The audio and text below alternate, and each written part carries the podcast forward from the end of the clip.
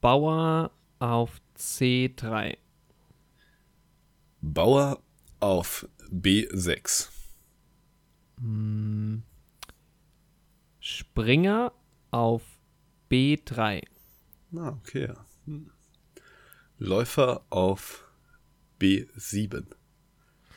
Okay. Oh, der Podcast hat ja schon angefangen. Ach, wa- was sind wir schon drauf, oder was? Ach so. Ja, es läuft schon. Ja, hallo zusammen. Heute geht's um Damen-Gambit oder The Queen's Gambit. Ja. Aber bevor es losgeht, klären wir noch die aktuellen Dinge aus Film und Fernsehen.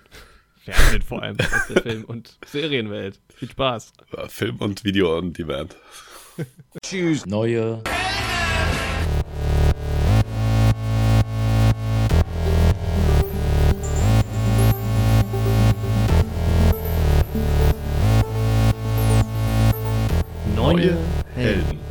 Jorik und Andi.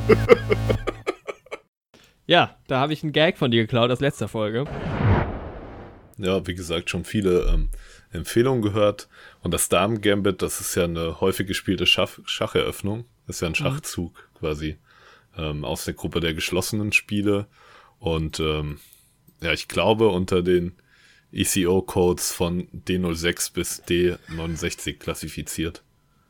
Ist ja meistens so, dass die Hauptzugfolge dann irgendwie D2, D4, D7, D5 ist und im zweiten Schritt dann C2 auf C4. Die Grundidee ist ja, glaube ich, im Damen-Gambit, den weißen C-Bauern gegen etwas stärkeren schwarzen D-Bauern zu tauschen, um sich dann mit einer nachfolgenden E2 auf E4 Bauernmajorität im Zentrum zu verschaffen, die dann ja als besonders günstig gilt. Ich sag ja immer, gib einem Mann einen Witz und er wird für einen Tag lachen. Zeig Ja. einem Mann, wie man einen Witz klaut und er wird sein Leben lang lachen. Jesus, zweites Testament. Finde ich schön. Zitat äh, Elizabeth Harman. Ja, um die soll es heute gehen. ja. Spoilerfrei natürlich. Erst was Also wer spoilerfrei. Queen's, Queen's Gambit noch nicht geguckt hat, der kann sich das hier getrost anhören. Aber ich glaube, wir brauchen noch einen Moment, bis wir zum, zur eigentlichen Serie kommen. Genau. Ich, find, ich finde es gut, dass du gerade tatsächlich, weil wir haben das jetzt, okay, zugegeben, zweimal aufgenommen, diesen Anfang. Und dass du eben zu mir gesagt, äh, also dass du das Schachbrett vor dir hattest und tatsächlich mitverfolgt hast, während ich nur irgendwelche Buchstaben und Zahlen Ja. gesagt habe. Ich will nicht, dass am Ende in den YouTube-Kommentaren steht, ah, der Spielzug, der funktioniert so aber nicht. Das ist überhaupt nicht möglich. Das ist auch das, um das schon mal vorwegzunehmen, das ist auch das, ähm, die, die Sache, die ich die ganze Zeit mir während dieser Serie gedacht habe. Also, es, man hat ja wohl mit wirklichen Schachexperten zusammengearbeitet und so, und diese Spiele sind ja wohl alle legit. aber Ja.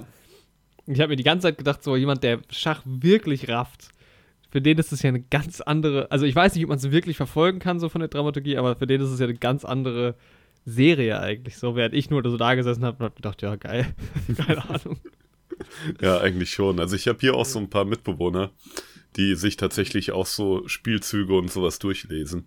So, Ja, crazy. das ist halt echt krass. Die sind dann auch echt gut. Also ich spiele ja gar nicht mal so selten Schach hier, seit der Trend auch wieder so ein bisschen aufgekommen ist. Und ich spiele jetzt auch nicht grottenschlecht so. Aber ich bin jetzt nicht auf dem Level, dass ich irgendwelche wirklichen Spielzüge kennen würde und sowas. Ich spiele Ja. halt komplett intuitiv und Ja, ja, reagiere und sowas so. Und das mein letztes Schachspiel, Schachspiel habe ich gegen meinen kleinen Cousin äh, gespielt damals, also vor zwei Jahren oder so. Wie alt war er da? Acht, neun? Und ich habe verloren. Oh Mann. Ja, vielleicht ist er aber auch ein Wunderkind. Vielleicht. Aber, aber wir haben ja schon auch, also ich bin der Meinung, dass wir auf jeden Fall schon früher Schach gespielt haben in der Schule. Ja, Wir haben auf jeden Fall einen gemeinsamen Freund. Oder ein, ja, früher damals einen Freund gehabt, mit dem ich ein bisschen mehr Schach gespielt habe. Jetzt Aber ein Ex-Freund. Es ist so, ja, ich glaube, gut drei Jahre her, vier, Ja. Dass ich so wirklich Schach, meine Schachphase hatte. Ja, war Aber bei mir. geht's ja jetzt, vielleicht Zeit geht's ja jetzt wieder auch so. los. Aber das Jetzt- klären wir heute in diesem Podcast. Ja, das klären wir heute. Wird es auch ein Schachspiel geben heute hier? Das ist ja die brennende Frage. Irgendwann wird es auch mal ein neue Helden Live-Schach-Event geben. Das kann ich aber dann, das können wir machen, aber dann muss ich mir auf jeden Fall, muss ich die, also vor mir das Bild haben oder ein Schachbrett vor mir haben zumindest. Ja, das auf jeden Fall. Das machen wir dann über irgend so Computerprogramm. Das hören bestimmt viele Leute, da haben bestimmt viele Leute Spaß dran. Ja, es ist ja wohl tatsächlich so, dass jetzt auch auf den Streaming-Plattformen und sowas auch Schach wieder irgendwie im Trend war diesen Sommer. Haben auch viele Leute Schach Echt? gestreamt. Vor, vor ja. der Serie schon, oder? Ja, ja, vor der Serie schon. Das Okay. ist der Schachtrend ist irgendwie generell dieses Jahr wieder aufgekommen. Nice. Ja. Und hier Ja, Leute Wohnheim halt auch echt geguckt, extrem. Ja, Was sie machen können. Ja, echt so. Ist halt auch Kings, ja. ist ein Klassiker Schach, ne? Aber wir können ja jeden Fall. später noch ein bisschen mehr auf Schach zu sprechen kommen. Werden wir auf jeden Fall tun. Im Rahmen unserer Serienbesprechung. Ja, aber Jorik, was hast du sonst noch so erlebt die Woche?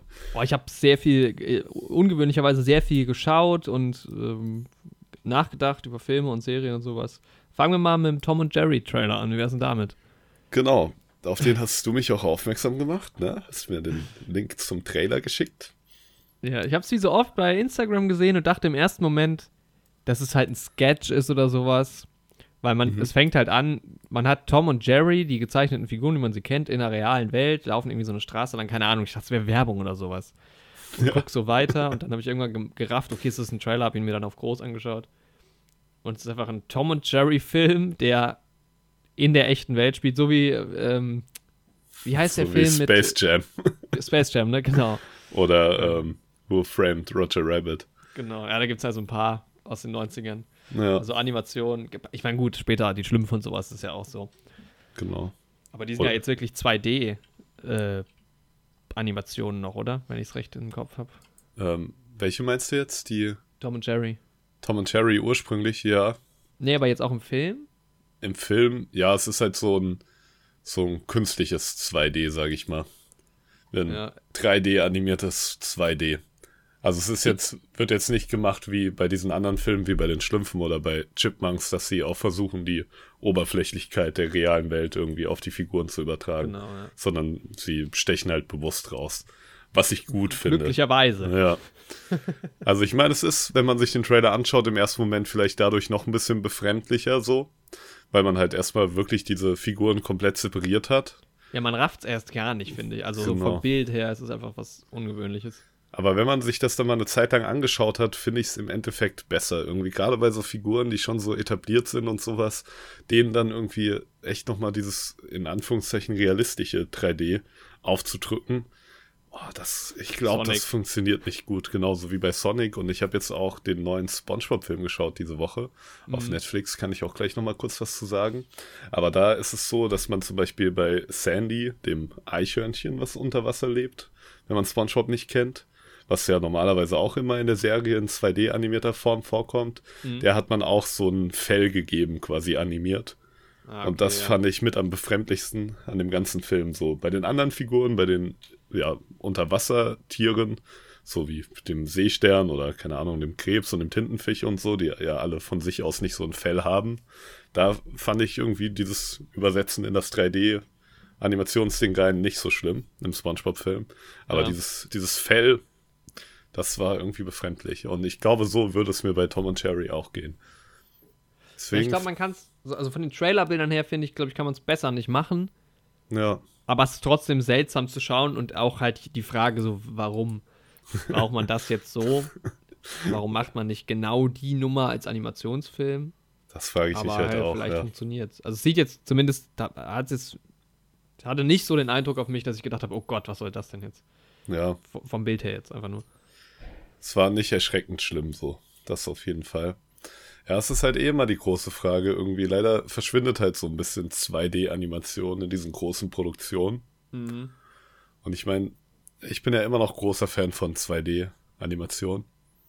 Und 3D-Animation kann auch super schön sein. So, ich meine, die ganzen Pixar-Filme und sowas, wenn man da ordentliche Arbeit reinsteckt und auch das nötige Budget hat und so, können da schon spektakuläre Filme entstehen. Aber ich finde es halt schade, dass irgendwie 2D-Animation so ein bisschen auszusterben scheint. Also zumindest bei den großen ähm, Produktionen. Gibt immer mal wieder schöne 2D-Indie-Produktionen. Fall. Ja. Ja, das ist so ein Trend irgendwie. Also wie Bringt uns gesagt, das nicht schon auf nächste Woche sogar? das bringt uns vielleicht schon auf nächste Woche. Haben wir nicht für nächste Woche Spider-Man? Ja, das Angedacht? ist auch eine Animation, genau. Ja, und die soll ja allerdings, also was ich gehört habe, ich habe ihn ja noch nicht gesehen, du hast ihn ja schon mal geguckt, Ja, phänomenal sein. Also meine Erwartung ist sehr hoch, was das angeht. sehr also es schön. geht um Spider-Wars, jetzt nicht um einen anderen Spider-Man-Film. Genau.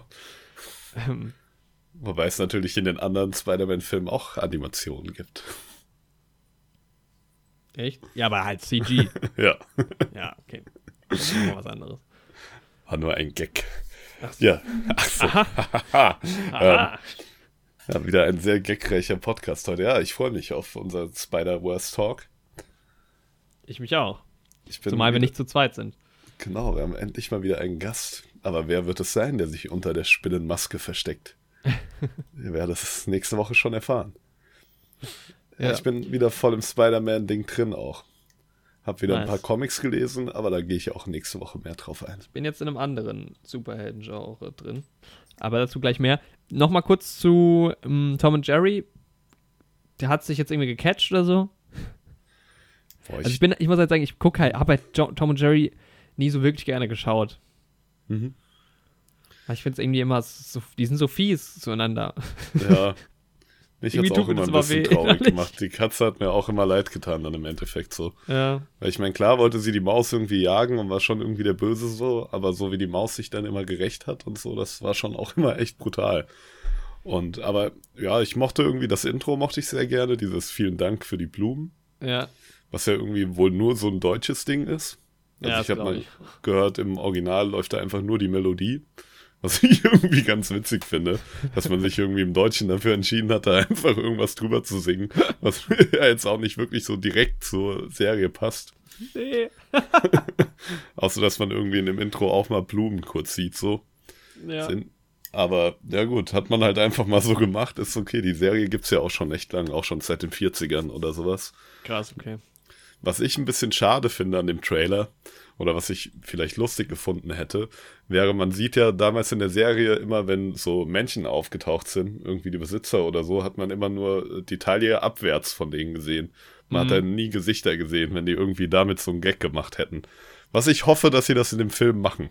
Ja, Ich vielleicht weiß- mal, aber dann hast du halt, ich meine, das ist ja, warte mal, ich lass mich mal kurz gucken, der ist ja gar nicht so schlecht besetzt auch, oder?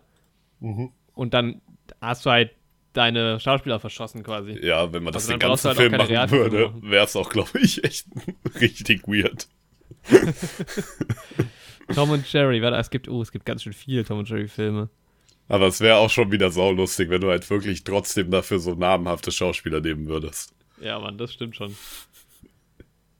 Ich glaube, Mhm. dann würde ich es mir sogar eher angucken. Weil ich dir denken würde, schaffen die das einen kompletten Film, das so durchzuziehen? Boah, Tom Hanks Beine. Nice! ja! Ich weiß gerade gar nicht, wie der Film heißt. Irgendwie finde ich den gerade nicht. Doch, Tom und Jerry einfach. Na, okay. So. Ja, weil guck mal, wer spielt denn hier mit? Michael Pena spielt mit.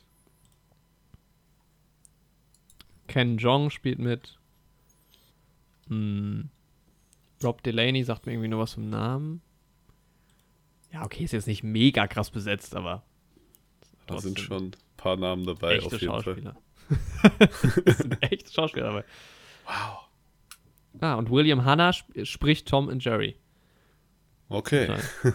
Oder spielt er sie? Oder keine Ahnung. Wahrscheinlich hat er sie gezeichnet. Was weiß ich. Ja, war, war. Ah, okay. Er ist verstorben schon, ist aber trotzdem gelistet bei der Besetzung. Boah, vielleicht machen die so Grunts und so kleine Geräusche. Ja, aber wahrscheinlich ist es, weil es einfach seine Figuren sind. Ja, also ich muss sagen, ich weiß nicht. Ist, ich, auch von der Story her finde ich es ein bisschen seltsam, weil es halt echt dieses. Ähm, also Tom und Jerry ist ja nicht realistisch und das crasht halt mit der realen Welt. Ja. muss man mal gucken. Ja, also ich denke im Kino, oder ich weiß nicht, wenn er überhaupt im Kino kommt, ne? Ähm, werde ich ihn mir nicht anschauen, aber wenn es ihn Nee. irgendwann mal auf einer Video-on-Demand-Plattform gibt, dann gebe ich dem Ganzen auf jeden Fall mal eine Chance. Nachdem ich die anderen 357 Filme in meiner Watchlist gesehen habe, dann. Dann ist auch Tom und Jerry dran. Aber ich konnte, ich konnte einen Film meiner Watchlist streichen. Okay. Rate mal welchen. Boah, ich weiß es ja eigentlich schon, ne? Ja. Superman? Ja, Man of Steel. Mhm. Denn ich habe mir ja, ähm, da, jetzt ist, äh, kommen wir direkt zum nächsten ähm, Punkt. Wonder Woman soll ja in den USA zumindest ähm, gleichzeitig bei HBO Max kommen, als Streaming und in den Kinos erscheinen. Am 25. Dezember. Ähm, Warner hält da nach wie vor dran fest, genauso wie sie bei Tenet ja auch äh, den Film ins Kino gebracht haben. Und gleichzeitig aber bei Stream, was an sich schon sehr interessant ist. mh, In Europa oder weltweit soll der Film sogar schon am 16. Dezember ins Kino kommen. In Deutschland wäre der released äh, am 23. Dezember. Muss man halt jetzt mal schauen, wie sich die Sache entwickelt. Wir haben jetzt den 22. November. Das ist ja momentan von Woche zu Woche so ein bisschen anders. Kommen, werden Kinos nochmal aufgemacht. Ich persönlich würde es mir wirklich wünschen, weil ich würde Wonder Woman sau gern im Kino sehen. Ja, auf jeden Fall. Und wir haben ja jetzt hier auch kein HBO Max oder so. Also wenn er nicht ins Kino kommt hier, ist halt natürlich die Frage, wird er dann in Deutschland verschoben, halt auf, wenn Kinos aufmachen im Januar oder was? Oder äh, gibt es ihn doch irgendwo zu streamen? Ähm, aber ich hätte auf jeden Fall Lust. Und ja, und in Vorbereitung auf diesen Wonder Woman-Film habe ich mir überlegt, ich muss mir mal, also ich habe halt gar keine, na doch, das stimmt nicht. Ich habe Suicide Squad geguckt im DCEU und Shazam. Und das war's, glaube ich, schon, oder? Gibt es noch mehr außer die. Ich glaube, das war's schon, ja. Wonder Woman, Aquaman habe ich auch nicht gesehen. Genau, und im Zuge dessen habe ich jetzt überlegt, dann gucke ich mir, ziehe ich mir halt jetzt einfach mal alle ähm, DC-EU-Filme rein, in Erscheinungsreihenfolge. Und habe deshalb mit Man of Steel angefangen. Und werde jetzt gar nicht so viel dazu sagen, denn ich habe vor, äh, oder wir haben vor, ähm, im, äh, also im Zuge des Wonder Woman-Films, das DCEU zumindest irgendwie so ein bisschen auch zu behandeln. Und ich werde jetzt zu jedem Film, den ich geguckt habe, meine Review äh, quasi au einzeln aufnehmen, die dann zusammenpacken. Und wenn du Bock hast, kannst du ja dabei sein. Manche Filme hast, guckst du ja auch ab und zu nochmal neu. Ja, genau. Und dann ähm, gibt es das gebündelt. Und dann vor allem Justice League wird ja nochmal ein extra Thema mit dem neuen, äh, mit der Miniserie, vom, also dem Snyder Cut. Und ja, von daher habe ich mir noch Stil geguckt. Und ja. ich muss sagen, nur so viel dazu, der hat eine 7,0 auf IMDb. Warum auch immer. also ich war schockiert. so ein bisschen. Dass, dass, er nur eine 7 hat, ja. Kann ich verstehen. Äh, ja, genau. Da, dass er nur eine 7 hat. Ähm, also vor allem, sage ich mal, von der ersten Hälfte war ich, war ich relativ schockiert. Aber, ja, dann freu dich schon mal auf Justice League. Ja, aber ich muss, ich bin natürlich auch ein bisschen sensationsgeil, weil ich muss sagen, ist natürlich schon irgendwie also du sagst ja, Justice League ist so der schlimmste. Batman wie Superman soll ja auch noch ziemlich übel sein. Ja. Hm. Dem kann man aber noch mehr abgewinnen als Justice League. Ja, ich bin gespannt. Also meine Freundin hatte, hatte Man of Steel mit mir geguckt, die kannte den auch noch nicht, kennt aber die anderen Filme. Und meinte schon, weil ich halt am Anfang so schockiert vom Storytelling war. Und dann meinte sie, das geht halt die anderen Filme genauso weiter. Ja, wenn nicht sogar noch schlimmer. Es ist halt einfach eine Aneinanderreihung von Bildern gewesen. Ich habe gedacht, was soll das denn? Eine Stunde meines Lebens ver vergeudet. So ungefähr. Aber er scheint anscheinend, also das würde mich mal interessieren, wieso er doch mit 7,0 ja ganz gut ein, also ganz gut aufgenommen wird. Er hat einen 55er Metascore, was jetzt auch nicht so schlecht ist. Immerhin kannst du dir Henry Cavill anschauen. Den ich ja äh, ganz gerne mag. Also ich kenne noch nicht so viel, aber ich könnte mir auch als James Bond-Darsteller vorstellen und gucke mir so nach und nach ein bisschen mehr von ihm an. Habe jetzt auch einen Podcast mit ihm gehört. Aber da ist er ja auch echt noch, äh, noch ein ganzes Stück jünger. Ja, auf jeden ja. Fall. 2013. Ja. Also das war, und, also ja, aber das war zumindest ähm, der einzige Film, den ich noch geguckt habe in der letzten Woche. Ja, ich habe den Spongebob-Film geschaut. Wie gesagt, wie heißt der im Deutschen? Ich denke, eine schwammtastische Rettung. Ja, ich guck grad mal. Ja, im Deutschen heißt er tatsächlich eine schwammtastische Rettung. Sehr schön. Also ähm, Ancient Sponge on the Run. Sponge on the Run. Ja, ist ein Spongebob-Film. Wer die Serie kennt und irgendwie sehr gerne mag, der wird dem Film vielleicht was abgewinnen. Oder wer die Serie sehr gerne mag, wird den Film vielleicht noch weniger mögen als ich. Keine Ahnung. Also ich finde, ich hätte den Film jetzt eigentlich nicht gebraucht mochte mhm. SpongeBob mhm. als Kind sehr gerne. Ich mag den ersten SpongeBob-Film auch noch sehr gerne. Ja, aber die Serie ist ziemlich rapide bergab gegangen, ab, glaube ich, der vierten oder fünften Staffel. Und, so früh schon? Wie viel gibt es denn davon? Boah, ich glaube, mittlerweile gibt es da auch schon so acht oder sowas, wenn nicht sogar mehr. mehr. Ich glaube, mehr sogar schon. Mhm. Aber ja, also so die alten Folgen und sowas, die kann ich mir auch jetzt noch angucken, weil die halt irgendwie auch teilweise mal so ein bisschen so einen subtilen Humor haben und sowas, neben diesem ganzen, ja, extrovertierten, kindlichen Spongebob-Humor, sag ich mal. Mhm. Ähm, aber die neuen Folgen sind halt einfach irgendwie nur noch daneben so. Wobei ich natürlich auch verallgemeiner, ich habe natürlich auch nicht alle Folgen, alle neun gesehen, sondern nur so zwei oder drei. Und dann hat mir das schon gereicht. Vielleicht sind da ja auch viele gute dabei. Vielleicht ja. habe ich ja bei meinen Stichproben auch nur schlecht erwischt. Aber auch so der gängige Tonus, wenn man sich irgendwie auf YouTube durchklickt oder sowas und sich Video-Essays dazu anhört, wann SpongeBob angefangen hat, schlecht zu werden, dann ist das schon der gängige Konsens. Ähm, ja, dann sitzt man um drei Uhr nachts da und fragt sich, was macht man mit seinem Leben, wenn man gerade einen 30-minütigen Video-Essay darüber geschaut hat. Ja. Aber ja, der SpongeBob-Film, eine fantastische Rettung. 3D animiert. Ich habe es kurz schon angesprochen, an manchen Stellen sieht es eigentlich ganz schön aus weil sie auch so ein bisschen mit Licht und sowas arbeiten mhm. und wie Licht und Schatten sich auch auf Oberflächen verhalten und so haben sie schon teilweise echt gut gemacht. So SpongeBob, Patrick, Mr. Krabs und so haben sich auch gut irgendwie in dieses 3D-Setting übertragen lassen. War ja nicht der erste SpongeBob-Film, wo sie die auch 3D animiert haben, sondern in dem ja, Vorgängerfilm auch schon. Den habe ich allerdings nicht geschaut, wo sie irgendwie an Land sind. Ja, mhm den Film, ja, gibt es jetzt auf Netflix so, wenn man Netflix sowieso hat, kann man ihn sich mal angucken und sich irgendwie belustigen, aber ist jetzt keine große Bereicherung. Kindern macht es bestimmt Spaß, den zu schauen. Ja, ich war halt nie so drin im Spongebob-Ding, ja. deshalb generell, ja, reizt mich jetzt relativ wenig. Ich habe das früher schon sehr gerne geguckt. Das Einzige, was mich wirklich stört an dem Film, ist, dass sie schon wieder einen neuen Neptun gemacht haben, beziehungsweise Poseidon.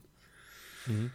Das ist ein bisschen schade. So Poseidon, so der Meeresgott in der griechischen Mythologie, beziehungsweise dann Neptun irgendwie das römische Äquivalent dazu. Neptun, genau. Neptun.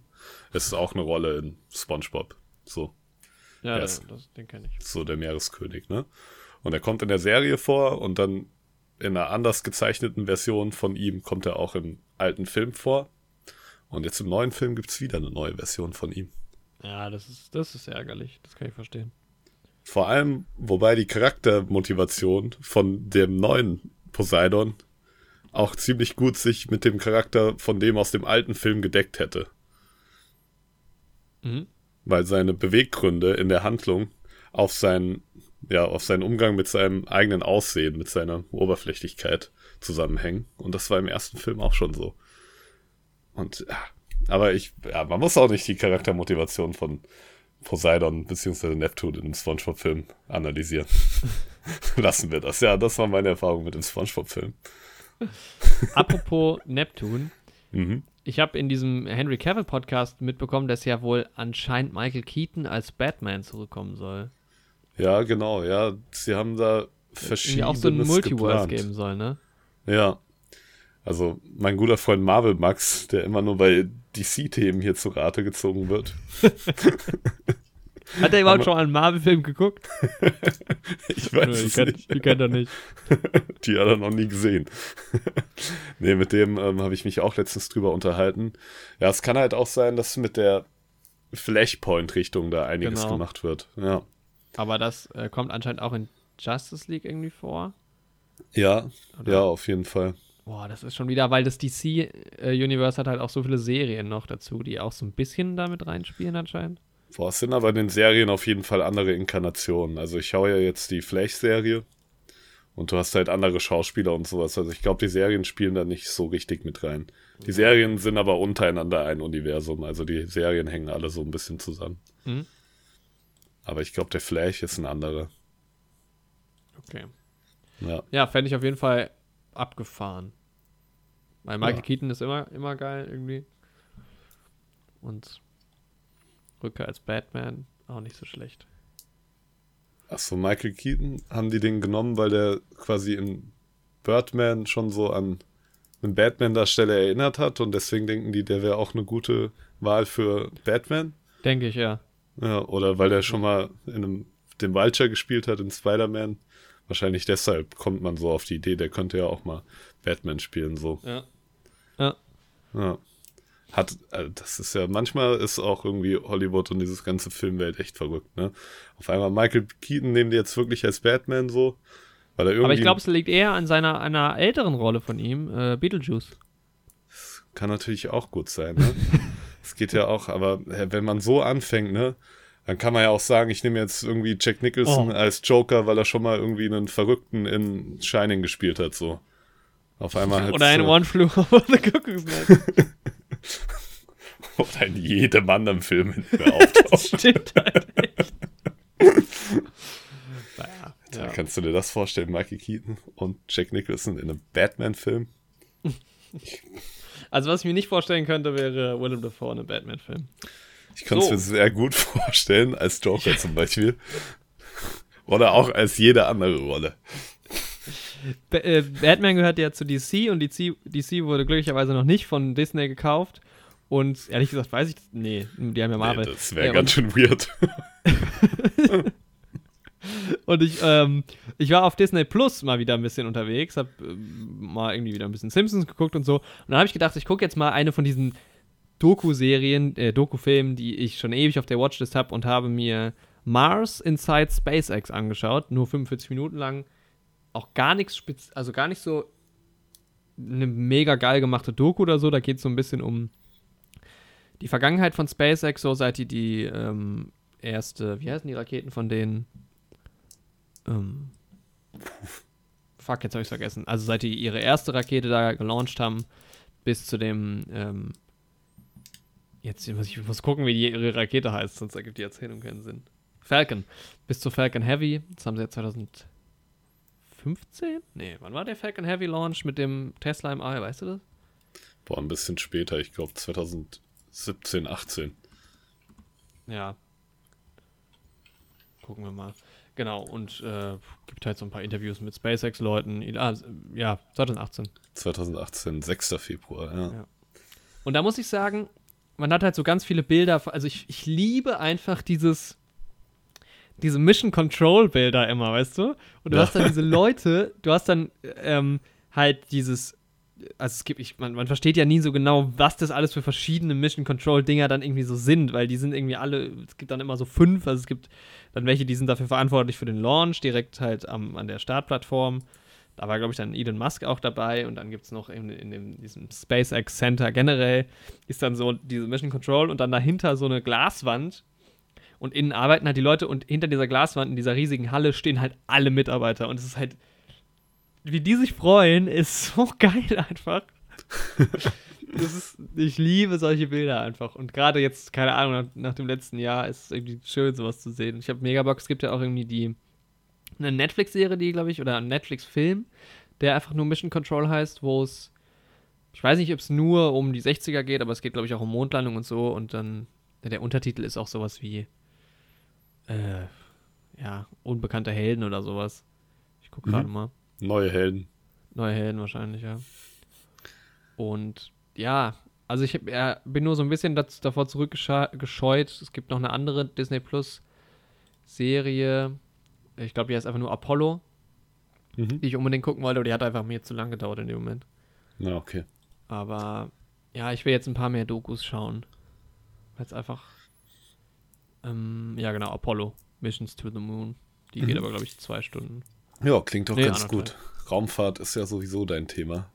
Ja, voll. Ach, das ist sehr schön. Jetzt finde ich gerade nicht mehr die Netflix-Serie. Hm. Ah, doch, hier Mission Control.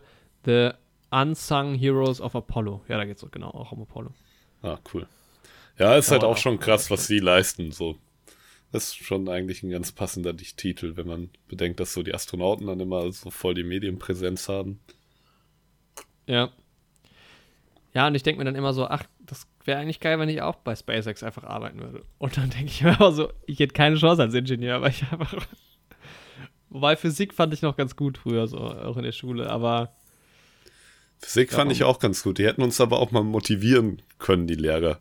Wenn mir jetzt ja. eine Lehrerin oder Lehrer jede Physikstunde vorher gesagt hat, Junge, willst du Astronaut werden oder nicht? Jetzt leg mal los. Dann hätte ich auch vielleicht ein bisschen. Angeschrieben. aber schon so ab der ersten Klasse. Und dann bist du, dann, dann, bist du irgendwann in der Rakete zum Mars und fängst einfach an zu heulen, weil du eigentlich Koch werden wolltest. Und das Problem ist, dass du dann halt auch keinen Job findest, weil halt die Konkurrenz auch sehr groß ist, weil natürlich jeder Schul Schüler auch dazu angestiftet wurde, Astronaut zu werden. Ja, die Konkurrenz ist jetzt aktuell ja noch relativ gering. Also man kommt ja relativ easy in den Job des Astronauten rein. Ja, das ist problemlos. So. Ja. Nee, aber auch so als Ingenieur finde ich es halt geil. Also wenn du so weißt, okay, hier, ich habe halt wirklich was gebaut, was in dieser Rakete jetzt drin steckt. Das wäre jetzt schon echt krass, ne? Das ist schon ganz geil. Kennst Ja. du Mark Rober, den YouTube-Typen? Ja. Der war ja auch, der hat ja die Curiosity, ähm, den, Cos- Cur nee, den Mars Rover, nicht Curiosity. Oder ist der Mars Rover, ist Mars Rover gleich Curiosity? Ich glaube oder? schon. Doch, ich glaube. Naja, jedenfalls hat Ja. der, Ich glaube, das müsste der Mars Rover sein. ja, also er hat den Ja. Mars Rover mitgebaut und macht ja jetzt YouTube-Sachen und das finde ich auch sehr faszinierend. Und der Typ ist halt auch ziemlich cool. Kann man sich auch mal anschauen bei YouTube. Mark Rober macht halt so Science-Sachen. Ja. Sehr schön, ja. Also, ähm, Inside SpaceX. Hab ich geschaut, Disney Plus. Ja, ich Disney war auch Plus auf hat einfach Disney Plus unterwegs. Ja, die haben halt auch Oh. ein paar geile Dokus, glaube ich. Ja. Ich habe noch ersten- gar keine Doku geschaut auf Disney Plus, muss ich sagen. Aber es sieht auch schon immer ganz geil aufgemacht aus. Ja, es sind halt wieder diese National Geographic-Dinger. Genau. Ich wollte mir auch mal mehr so Behind-the-Scenes-Sachen angucken, auch zu Mandalorian. Ja, stimmt, das wollte ich auch anschauen, ja. Das mache ich auf jeden Fall, bevor wir nochmal Mandalorian-Podcast aufnehmen. Ja, genau. Ja, da werden wir nochmal drüber sprechen. Da ist natürlich auch eine neue Folge rausgekommen diese Woche. Stimmt, hast Ich habe es ja auch schon geschaut, ne? Werde jetzt aber hier erstmal noch nichts dazu sagen. dann Kapitel 12 gewesen, richtig? Genau, ja. Das Lego Star Wars Holiday Special ist schon erschienen. Werde ich Stimmt, mir ist aber erst online, ja. um die Weihnachtszeit anschauen. Ja, ich auch. Da wird es auch einen Podcast zu geben, zumindest teilweise. Genau, unser schöner Weihnachtspodcast wieder. Ja, aber ich habe wieder Simpsons geschaut und diesmal habe ich mal bei Folge 1 angefangen. Ja, ich bin auch noch in Staffel 1. Nice. Ja, ich Also ich dachte mir, ich habe die Simpsons noch nie komplett auf Englisch geschaut, größtenteils auf Deutsch damals. Mhm. Und ich habe jetzt angefangen auf Englisch, Staffel 1, Folge 1. Ja. Muss sagen, Ja, ich- viele Leute sagen ja, die erste Staffel ist noch nicht so gut, aber ich finde schon, die erste Folge hat schon alles, was man für eine gute Simpsons-Folge braucht. Ich mag die erste Staffel aber auch nicht so gerne. Oh, ich mag die richtig gerne. Danach ging's nur noch bergab mit den Simpsons. Nach, nach Folge 1. Ist immer gut für eine Serie. Ich glaube, das Beste ist so Staffel 3 bis 6, Mhm. würde ich aktuell sagen. Aber ich finde auch spätere Folgen immer noch gut, ne? Die Simpsons, irgendwann wird es auch mal den großen Simpsons-Podcast geben, wo wir jede einzelne Folge, Jede Folge. äh, besprechen. Geil. 20 Minuten Folgenbesprechung von jeder Simpsons-Folge. In Echtzeit quasi kommentieren Ja. Machen einen Audiokommentar. es gibt ja so Podcasts, die machen so quasi. Es gibt ja auch so Streams, wo Leute was gucken, man kann live dabei sein. Es gibt auch so Podcasts, wo Leute halt was schauen. Mhm. Und du machst den Podcast quasi an in dem Moment, wo du halt auch, also man startet gleichzeitig und hört sich den Podcast an. Ähnlich Das wie dein cool. äh, Dark Side of the Moon Album und Alice im Wunderland. das könnten wir Ja. auch mal zu einem Film machen. So, wir machen mal Trainspotting und kommentieren, während wir gucken. Das wäre eigentlich eine geile Sache. Das wäre eine nice Sache. Da ja. hätte ich ja mal Lust drauf. Das können wir wirklich mal machen. Ja, das wird, Leute, das wird ein Live-Event, ne? Und ihr habt da auch Bock drauf. Das, da bin ich mir Da echt Bock sicher. drauf. Wir machen es jetzt. Ja, nice, okay. Also, Okay, ich schalte gerade an. Trainspotting? Nee. Ja, die Simpsons, gute Serie. Hab jetzt mal wieder die ersten acht Folgen geschaut. Nebenbei selbst ein bisschen gezeichnet. Das ist dann immer ganz cool. Mhm. Und die englischen Stimmen auch sehr gut. Ja, ich habe mich jetzt voll dran gewöhnt. Ja, ich finde auch irgendwie. Bart und Lisa und so sind auch im Deutschen relativ nah dran. Ja, Irgendwie. stimmt. Ich finde Homer ist halt auch. Ja, vor ich allem weiß gar- Ich habe später. gerade die deutschen Stimmen nicht mehr im Kopf. Also ähm, die Originalsynchronsprecherin von Marge im Deutschen ist ja schon verstorben und Anke Enke übernimmt ja. Anke Enke. Anke Enke. Anke Enke übernimmt. Anke Enke. Anke Enke. Ja. Und die ist aber auf jeden Fall näher dran an der originalen Marge. Anke mit ihrer Enke. Stimme. Anke Enke. Nice. Ich habe noch, ähm, wir kommen gleich zu Queen's Gambit. Ich habe noch äh, You, Me, Her angefangen zu schauen. Da kurz noch mein aktueller Stand. Das ist ja auch einer meiner, ja, Top 20 Serien vielleicht sogar. Also auf jeden Fall einer der wenigen Serien, die ich quasi aktiv verfolge, während sie gerade laufen. Da kam die fünfte Staffel raus. Und dann hatte ich überlegt, schaue ich jetzt nochmal, weil das habe ich oft gemacht bei der Serie, schaue ich nochmal die Staffel davor, um reinzukommen. Hab so die erste Folge geguckt von Staffel 4 und dachte so, nee, irgendwie habe ich keinen Bock. Dann doch nur den Recap geschaut und dann bin ich auch, habe ich angefangen zu schauen.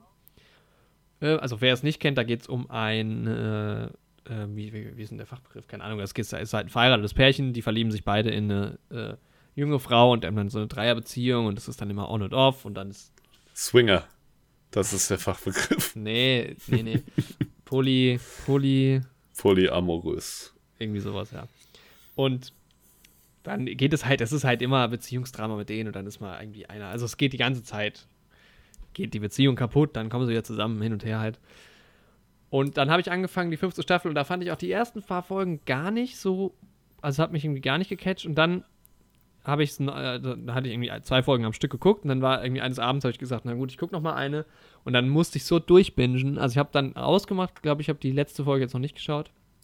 Aber es hat mich so gecatcht, weil es die ganze Zeit so, also es sind, ich finde total tolle Charaktere, auch die Nebencharaktere, die halt dann immer wichtiger werden, sind total nett irgendwie, also die Freunde von denen jeweils und so. Die haben natürlich ihre eigenen Side-Stories dann immer. Und es sind so viele so awkward also so, so richtig awkward Moments irgendwie, die dann aber so lustig sind, dass man denkt, die machen das halt echt gut. Es kommt dann immer so am Ende der, der, der Folge, kommt quasi so eine neue Szene auf, die halt dann so ein bisschen seltsam ist oder so. Und dann denkst du, okay, ich muss jetzt weiterschauen. Und es geht Sehr immer schön. so weiter und man schüttelt nur den Kopf und ich finde es so lustig irgendwie. Ja, eigentlich ist nicht, die klassische Seifenoper-Dramaturgie. Ja, schon. Ähm, es ist nicht trashig irgendwie. Mhm aber halt schon so ein bisschen zum Schmunzeln. Also es ist schon ein bisschen überzogen. Und, aber ähm, also es nimmt immer so, es ist immer sehr dramatisch und nimmt dann aber auch relativ schnell wieder so an Drama ab. Mhm. Und da musste ich, das hatte ich jetzt länger nicht mehr, dass ich wirklich gedacht habe, ich muss weiter gucken, ich muss weiter gucken, ich muss weiter gucken, bis es dann irgendwie drei oder so war. Ich gesagt habe, nee, okay, ich gehe jetzt ins Bett. Ja. ja. Manchmal muss man sich auch zwingen. Aber es ist doch nice, wenn man wieder so eine Serie hat, die man schön durchbingen kann. Ja, das macht Spaß. Aber da ist es wieder so, ich finde halt immer ein bisschen anstrengend, so Serien live zu gucken, weil es ist halt schon geiler, wenn du jetzt sagst, okay, ich habe jetzt, also Queen's Gambit ist natürlich geil, weil Miniserie, ich gucke jetzt die sieben Folge, abgeschlossene Story, aber auch cool ist halt sowas wie, okay, ich habe jetzt die sechs Staffeln, die Serie ist fertig, ich kann jetzt an einem Stück durchgucken und muss nicht wieder ein halbes Jahr oder ein Jahr warten. Ja. Äh, ja. Genau. Ja, und ansonsten kam noch ein Teaser raus, aber es ist nur ein Teaser, man sieht nichts. Ähm, ich habe auch gerade vergessen, wie es heißt. Es wird, ich glaube, Project 007. Es wird ein James Bond-Spiel geben wieder. Ja. Und da bin ich relativ gehypt drauf. Weil auch, oh, jetzt muss ich mal gucken. Das Entwicklerstudio, ich kenne die, ich bin, bin ja nicht so drin im Gaming. Ich gucke gerade mal. Aber das, also in den, den YouTube-Kommentaren zufolge ist es wohl ein prädestiniertes Entwicklerstudio für diese genau, Project 007 oder Projekt 007 heißt es anscheinend. Mhm. Und das Entwicklerstudio ist irgendwie ähm, IO Interac Interactive.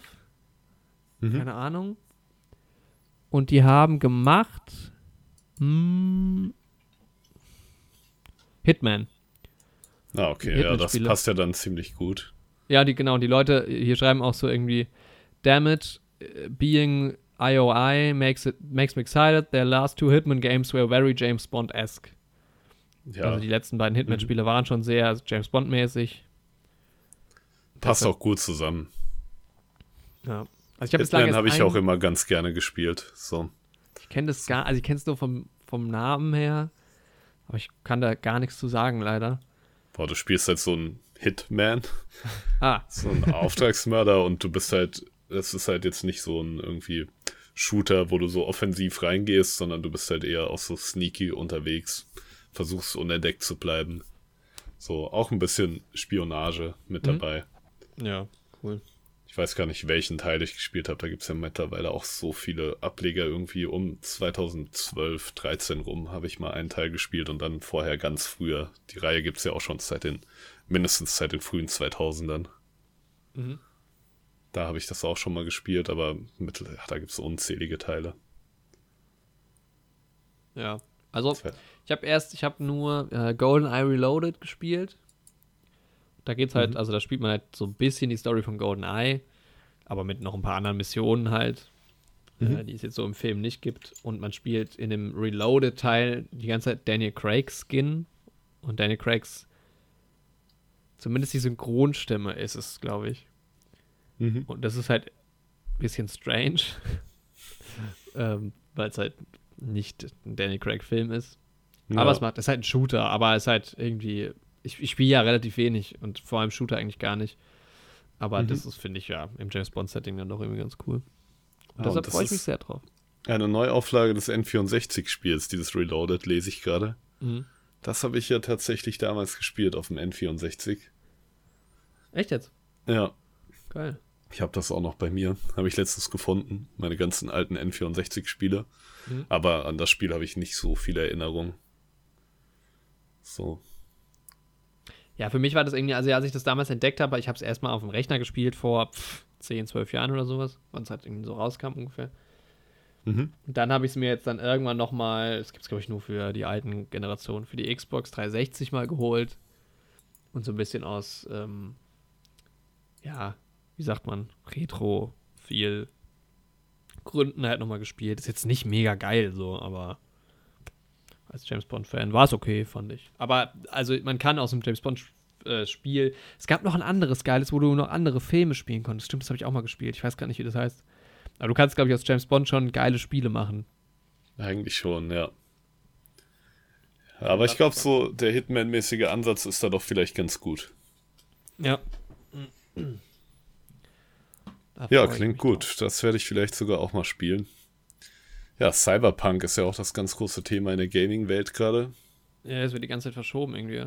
Ja, aber ich meine, besser sie verschieben es irgendwie und dafür wird es dann irgendwie solides Endprodukt.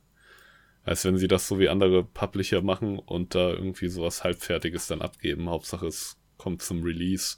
Und dann mhm. musst du erstmal die nächsten drei Wochen jeden Tag irgendwie ein 10 Gigabyte Patch dir downloaden, damit die Bugs da irgendwie rauskommen, so. Ja, habe ich lieber ein bisschen später gleich eine sehr geile Experience. So. Ja. Hm. Ich denke, ich werde es auch spielen. Ich werde aber noch, werde es mir dann auch nicht direkt zum Release kaufen. Aktuell keine Zeit für so ein massives Videospiel. Mhm. Ja. Das war mal wieder ein kleiner Ausflug in die Gaming-Welt. Kommt ja gar nicht so oft vor bei uns. Nee. Ich muss auch Weil sagen, ich bin echt raus aus dem Ganzen. Früher war ich da so drin in diesem Gaming-Thema. Mittlerweile, mir, mir reicht Minecraft. ich höre halt, hör halt nur so ein paar Gaming-Podcasts aus irgendeinem Grund. Mhm. Aber ich verstehe die meisten. Also, ich bin halt einfach nicht drin. Oh. Ja. Gut. Ja, Queen's Gambit. Kommen wir zum großen Thema. Das Damen-Gambit. Das Damen-Gambit. Wir haben ja schon yes. äh, Anfang der Folge, äh, hast du uns ja schon erklärt, was es ist. Genau. Im Rückblick. und es ist eine Serie von Scott Frank und Alan Scott. Und Scott Frank hat auch Regie geführt bei allen äh, sieben Episoden. Und wir haben in der Hauptrolle Anya Taylor Joy, bekannt aus Filmen wie Split, Glass, The Witch. Wo Nicht vergessen, der Playmobil-Film. Was? Echt? Ja, stimmt. Ja. Geil. Bei Peaky Blinders hat sie mitgemacht, habe ich gesehen. Und natürlich mhm. von Emma. Genau, bei Emma Emma. Bei Emma. New Mutants scheint sie auch dabei zu sein. Ja. Es war auf jeden Fall ein. Ähm, er hat ja ein relativ markantes Gesicht irgendwie so. Und, also für mein Empfinden, ich habe dieses Gesicht schon ganz oft gesehen. Deshalb kannte ich sie so ein bisschen, aber habe halt noch nie was von ihr geguckt tatsächlich. Ja, ging mir Wobei auch so. Ich jetzt spätestens Bock habe, mal äh, Emma zu gucken, auf jeden Fall. Und muss auch sagen, ich bin jetzt nach dieser Serie auch Fan von ihr. Also ich fand so ihre. Ah, ich fand sie ganz großartig in der Serie. Ich fand sie auch sehr gut, ja. ja. Emma werde ich auch noch schauen, allerdings aber mit meiner Freundin zusammen, mhm. weil wir sie damals ja eigentlich im Kino immer schon den Trailer gesehen hatten und dann kam die Corona-Pandemie. Ja. Ja. Und dann, ähm, genau, ich glaube, der ist dann relativ schnell auch auf Amazon gewesen. Ja. Erinnere ich mich, ja. Genau, noch relativ prominent, wir haben Thomas Brody Sangster, der glaube ich auch vor ein paar Episoden mal äh, Thema war. Man kennt ihn aus Game, Game of, Thrones, Thrones oder Maze Runner. Ja. Maze Runner habe ich übrigens fälschlicherweise letzte Woche mit die ganze Zeit mit Pan's Labyrinth verwechselt. und habe mit meiner Freundin drüber geredet und gesagt, wir haben doch Pan's Labyrinth gesehen. Die so, was? Ich noch nie von, noch nie von gehört. Aber gut. Labyrinth ist Labyrinth. Und wen wir auch noch haben, auch ein bekanntes Gesicht, ähm, Harry Melling. Bekannt aus den Harry Potter Filmen. Genau, er spielt Dursley. Genau, Dudley. Dudley, Diddley Doodley, Dudley Dursley. Dudley, Dudley Dursley. Dudley Dursley. Genau, ansonsten in Hauptrollen. Boah, bei Ja. ihm fand ich es aber auch krass, um nochmal kurz bei ihm zu bleiben, weil ich habe ihn halt auch seit den Harry Potter Filmen irgendwie nirgends mehr gesehen als Schauspieler. Mhm. Und ähm, er hat ja auch stark abgenommen. So. Er ist ja eine ganz andere körperliche Erscheinung Ja. als noch in den Harry, po Harry Potter Filmen. Ja, fand ich irgendwie krass. Ich finde, das ist ja fast schon so ein bisschen das Harry Potter-Phänomen. Also, Ja. das hast du ja bei ganz vielen Darstellern, weil du einfach so viele Jungdarsteller hattest damals. Also, du hast den krassen Kontrast, weil natürlich hast du auch so Leute wie. Jetzt fällt mir gerade kein anderer Schauspieler ein von Harry Potter. Hier Kenneth Ja. Branagh oder. Genau. Du hast ähm, Rupert Grint, Ja, das sind ja die- wieder die Jüngeren, die sich verändert haben. Elijah Wood. Eine kleine Bojack Horseman-Anspielung an der Stelle auch. Kann man sich nicht nehmen lassen. Oh, eine der besten Bojack-Folgen. Ja, die ist stark. Ähm, hier wird aufgeführt, ne? Nochmal ganz kurz, um von dem Harry Potter-Ding wegzukommen, ne? ja, gerne. Aber du hast noch ähm, Alan Rickman zum Beispiel in Harry Potter, um mal wieder bei dem Harry Potter-Thema zu bleiben. Stimmt, Aaron Rickman, ja. Ähm, ja, hier, Harry Melling, ne? Wird hier aufgeführt, dass er auch in Edison ein Leben voller Licht mitgespielt hat. Mhm.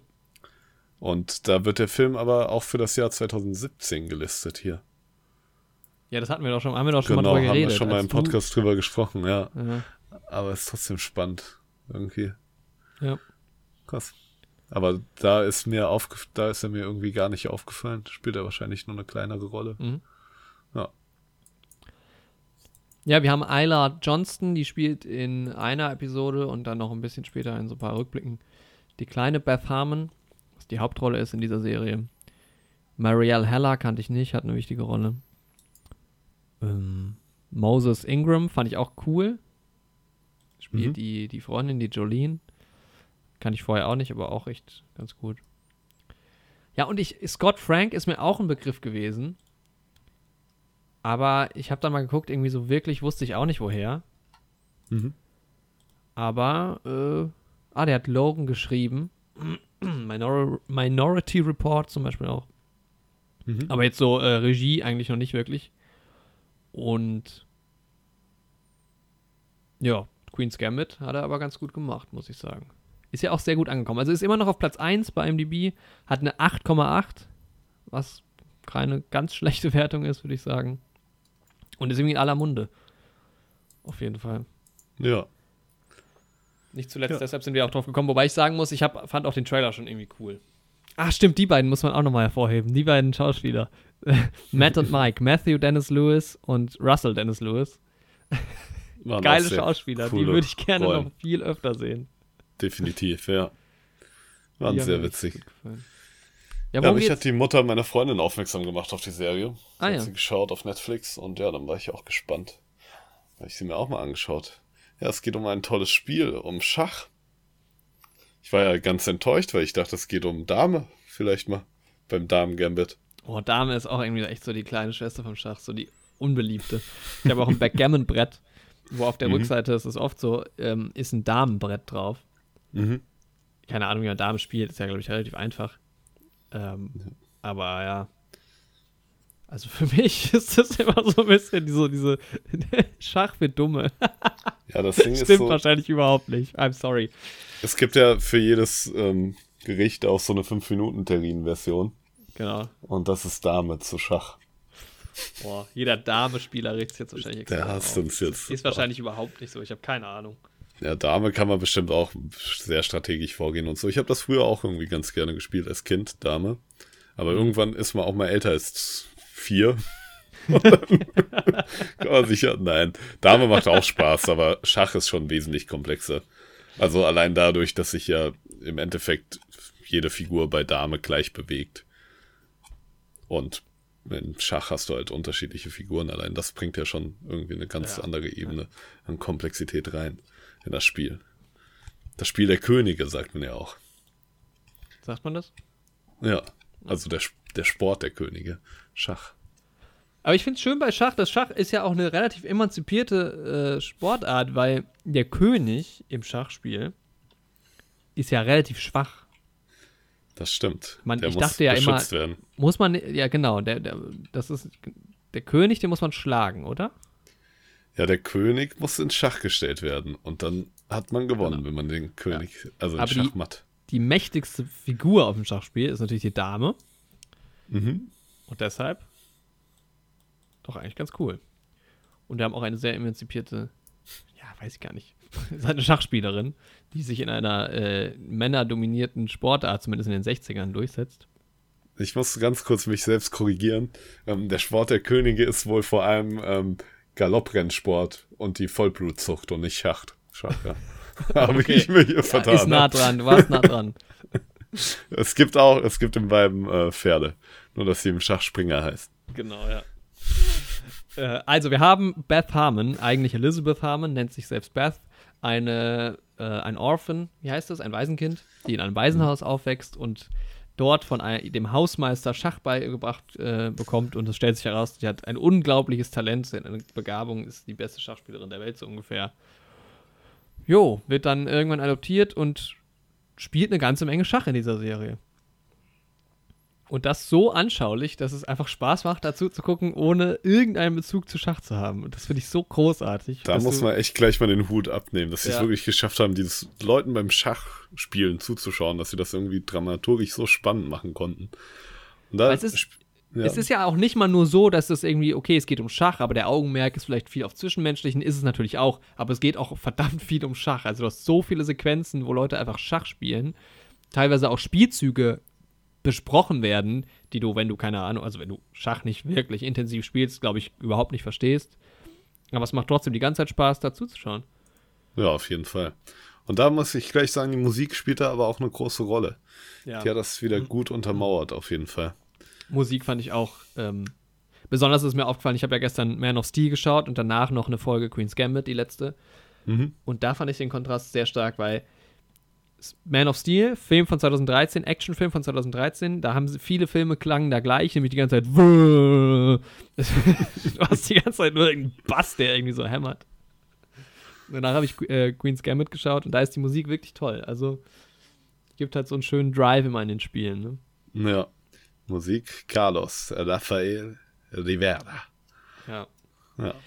Ja, ich muss sagen, ich habe die erste Folge geguckt und die erste Folge startet ja direkt am Anfang quasi mit im Rückblick, also wir haben äh, eine Szene im, im, im Jetzt quasi und danach startet ein Rückblick. Und die allererste Szene aber im Jetzt, die sieht schon so, da habe ich schon gedacht, geil, die Serie wird richtig geil, weil das war so, da gibt es ein Bild vom Hotelzimmer, was mhm. so gut aussieht, weil der Film ist so schön ausgestattet und die Kamerabilder und generell die Kamerafahrten waren auch irgendwie immer ganz schön, auch ganz oft sehr simpel, aber irgendwie schön choreografiert. Ja. Auf, vor allem so die Ausstattung und der Look von, diesem, von ja. dieser Serie ist einfach fantastisch. Dieser 60er, 70er Jahres-Stil ist halt auch sehr schön und passt ja. halt irgendwie auch so gut zu diesem Schachspielen. Aber so das kannst du halt auch schlecht her. darstellen. Also es war ja, es ist ja jetzt nicht nur so die Zeit, sondern auch irgendwie, es war schon alles sehr stimmig auch. Also es war ja, halt alles definitiv. so ein entsättigter Look so ein bisschen, vom, vom, vom Color Grading auch. Ja. Und sehr viel, ja, sehr viel Augenmerk auf Feinheiten gelegt, irgendwie auf Details. Und es sah eigentlich jedes Bild immer sehr, sehr schön aus. Also, nee, nicht jedes Bild, aber zumindest die Bilder, die in Innenräumen gespielt haben. genau. Ja, ich finde auch, ich mag dieses Aesthetic Degrading eigentlich. Ja. Und ja, in der ersten Folge hat man noch eine andere Darstellerin auch für Elizabeth Harmon. Mhm. Isla Johnston heißt sie. Ja, oder Isla Johnson. Oder Myla Johnson. Isla. Hyla Johnson. Myla. Hm? Ich gucke jetzt mal, was sie für, ein Lanz, für eine Landsfrau ist. Sie spricht sich auf jeden Fall, synchronisiert sich auch selbst. Ach so. Ja, im Deutschen. Echt jetzt? Ja. Oh, interessant, okay. Hier steht irgendwie gerade gar nicht, was. Sie hat noch fast noch gar nichts gemacht. Ich fand sie aber auch ganz gut tatsächlich. Also. Ja, deswegen Also- irgendwie bin ich davon ausgegangen, dass sie vielleicht ein bisschen skandinavisch auch ist bei diesem. Ich, ich google das mal parallel. Ich meine, sie hat natürlich eine Rolle, in der sie jetzt nicht so super viel äh, äh, spricht. Johnson Google das auch mal. Nee, warte, da steht was anderes. Wenn ich Isla Johnson google, komme ich auf einen Atoll. Sehr gut. Sie hat leider keinen Wikipedia-Eintrag. Aber einen Instagram-Account. Naja, wir können ja nebenbei mal ein bisschen gucken. Genau. Nee, es ist jemand anderes offensichtlich. Dieser Instagram-Account. Nevermind, ist ja auch scheißegal. Ja, ich habe ich hab am Anfang gedacht, okay, Rückblende. Ich mag das ganz oft nicht in so Filmen oder so, wenn du so Rückblenden hast, die Rückblende auch bei Man of Steel, ein ganz großes Thema. Aber eine, eine andere Folge. Es lässt dich nicht los. Nee, wirklich nicht. Ähm, die, die Rückblende, da dachte ich am Anfang, ah, schön, die ist endlich mal eine, eine gehaltvolle Rückblende, weil ganz oft hast du so zwei Minuten Rückblende, dann geht's weiter irgendwie. Und du hast ja quasi echt die gesamte erste Folge ist ja diese, die Rückblende und die Kindheit von ihr in diesem Waisenhaus. Zumindest Ja. so 95 Prozent, äh, 97 Prozent. Und das war, fand ich mal ganz abwechslungsreich und ganz angenehm, dass du da so ein bisschen Hintergrund hast. Ich weiß nicht, ob man es jetzt wirklich in dem Ausmaße gebraucht hätte. Beziehungsweise, Boah, ich finde aber, ich glaube schon irgendwie. So, dass sie so früh in ihrer Kindheit irgendwie da zum Schach gefunden hat und dass das da irgendwie auch schon so ihr Leben bestimmt hat und da irgendwie auch so ein bisschen den Fokus drauf zu setzen, wie sie da aufgewachsen ist und so in diesem Waisenhaus, fand ich, glaube ich, schon wichtig für die Figur. Ja. Also ich hätte Auch dann die aber Gesch- nicht noch eine Folge gebraucht. Ja, das stimmt. Ich Also bin ich auch immer froh, wenn man aus so einem Waisenhaus-Setting draußen Ja, ist, das weil stimmt. das ist immer so eine beklemmende Stimmung. Ja. Ich fand es krass, weil dann zwischen Folge 1 und Folge 2, man, man macht ja dann weiter äh, im, im Waisenhaus. Mhm. Äh, und dann wechselt ja aber dann die Schauspielerin. Dann ist es ja Anya äh, Taylor-Joy, die dann spielt. Und im ersten Moment rafft man es, finde ich, gar nicht, weil die halt optisch so von den, von den Outfits und so, es sieht irgendwie alles so gleich aus, dass ich im ersten Moment nicht gecheckt habe, dass es ja eine andere Schauspielerin ist. Also es ist sehr gut, der Übergang ist sehr gut gemacht, finde ich. ja. Hat Spaß gemacht. Ja, ansonsten ist halt auch, es sind so coole Rollen. Also gerade diese, diese, aus dem Trailer kennt man ja Matt und Mike, diese beiden Brüder, vermutlich Zwillinge, die auch vorkommen und die halt auch in dieser Schachwelt irgendwie mit drin sind. Und das sind, das sind so Comic Relief Charaktere, die immer wieder auch auftauchen werden. Und es ist so geil und auch die, auch Benny Watts von Thomas Brody Sangster gespielt, eine ganz geile Rolle einfach, so ein, also du hast halt dieses schon steife Schachsetting und natürlich sind auch viele Nerds dabei und sowas, ist ja klar. Mm, Also damit spielt ja auch diese Serie und der dann halt so jemanden zu haben, der da komplett rausbricht, das macht so viel Spaß, weil es wird halt einfach nicht langweilig. Du hast natürlich immer wieder neue neue Leute, die eingeführt werden, weil sie ja auch immer besser wird und immer gegen bessere Spieler spielt und dadurch immer wieder neue interessante Charaktere und äh, ja, auch geil gecastet, also absolut. Auch die Mutter ist total geil gecastet, finde ich. Das hat, Ja. das hat sau Spaß gemacht. Kann man nicht sagen. Und auch alles einfach gut gespielt. Ja, mehr ist-? Ich habe dem Bild von Dudley Dursley geschickt, gerade nochmal im Ach Hintergrund. so, ja. Ähm, ja, es war ist eine starke Serie auf jeden Fall. Ich hätte auch nicht gedacht, dass ich mich so für eine Serie über Schach begeistern kann im Endeffekt. Aber es ist einfach schön erzählt. Ich finde es irgendwie auch, sie haben eine gute Waage auch gefunden zwischen dem persönlichen, emotionalen Mhm. ähm, und ja, dem Schach an sich. Hätte ich mir auch vorstellen können, dass das ein bisschen einfach untergeht und man irgendwie nur auf diese emotionale Ebene geht. Ja, genau. Ja, ich würde gleich noch ein bisschen darauf eingehen, was mich da so ein, vielleicht ein bisschen irgendwie noch nicht gestört hat, aber wo ich vielleicht irgendwie noch mehr erwartet hätte. Mhm. Ähm, aber dann im Spoiler-Teil würde ich dann darauf eingehen. Ja. Ja, da möchte ich nicht so viel vorwegnehmen. Also was ich interessant fand, war, dass es, als jemand, der jetzt keine Ahnung von der Schachwelt hat, die fängt ja klein an. Die fängt ja an irgendwie in so einem regionalen Wettbewerb, dann geht es immer größer, irgendwann ist es halt ein nationaler Wettbewerb, dann werden internationale Turniere gespielt und sowas. Genau. Und was ich halt geil fand an der Serie, du hast so am Anfang bei dem ersten Turnier reden sie ja von, ähm, wie heißt nochmal der Darsteller? Baltic. Harry Baltic halt von ähm, Harry Melling äh, gespielt, der besagte Harry Potter Darsteller. Und alle sagen halt, Baltic ist so, wow, der hat ein Rating von das sieht, sieht man auch im Trailer, hat ein Rating von 18.000, äh, 1800. Mhm.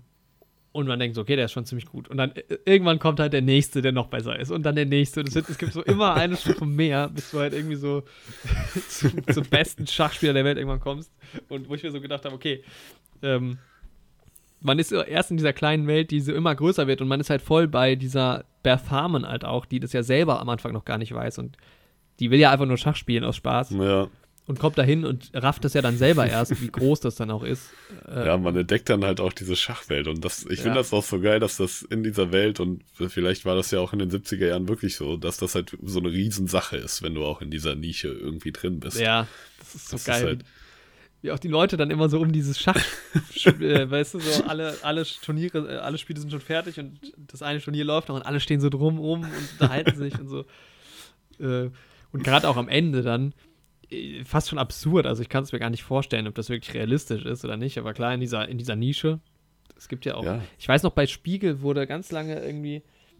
Ähm, gab immer mal einen Artikel über den besten Schachspieler halt aktuell und der hat dann irgendwann nach 177 Spielen oder so mal verloren.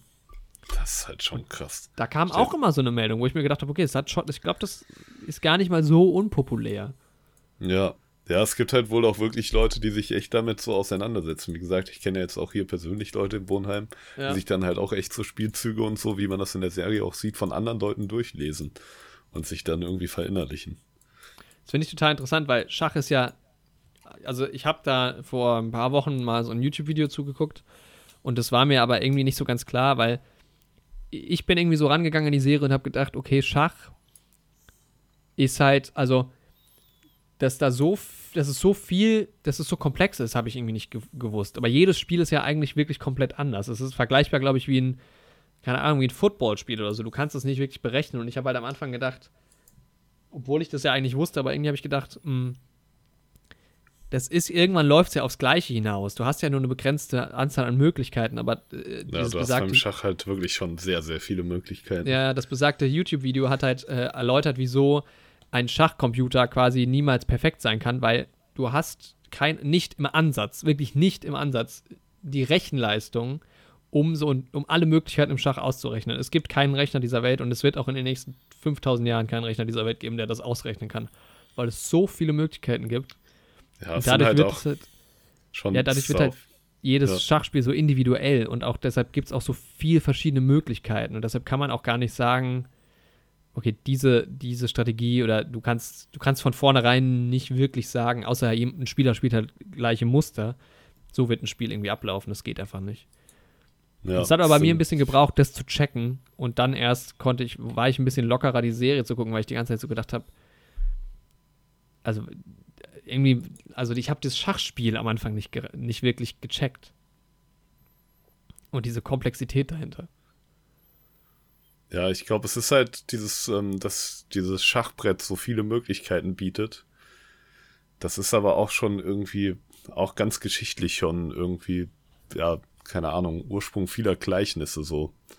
Es gibt so Aha. viele, ja, in verschiedenen Kulturen und sowas gibt es irgendwie so eine Geschichte quasi, eine Legende. Ich kann auch gerade mal danach googeln, wo die eigentlich herkommt.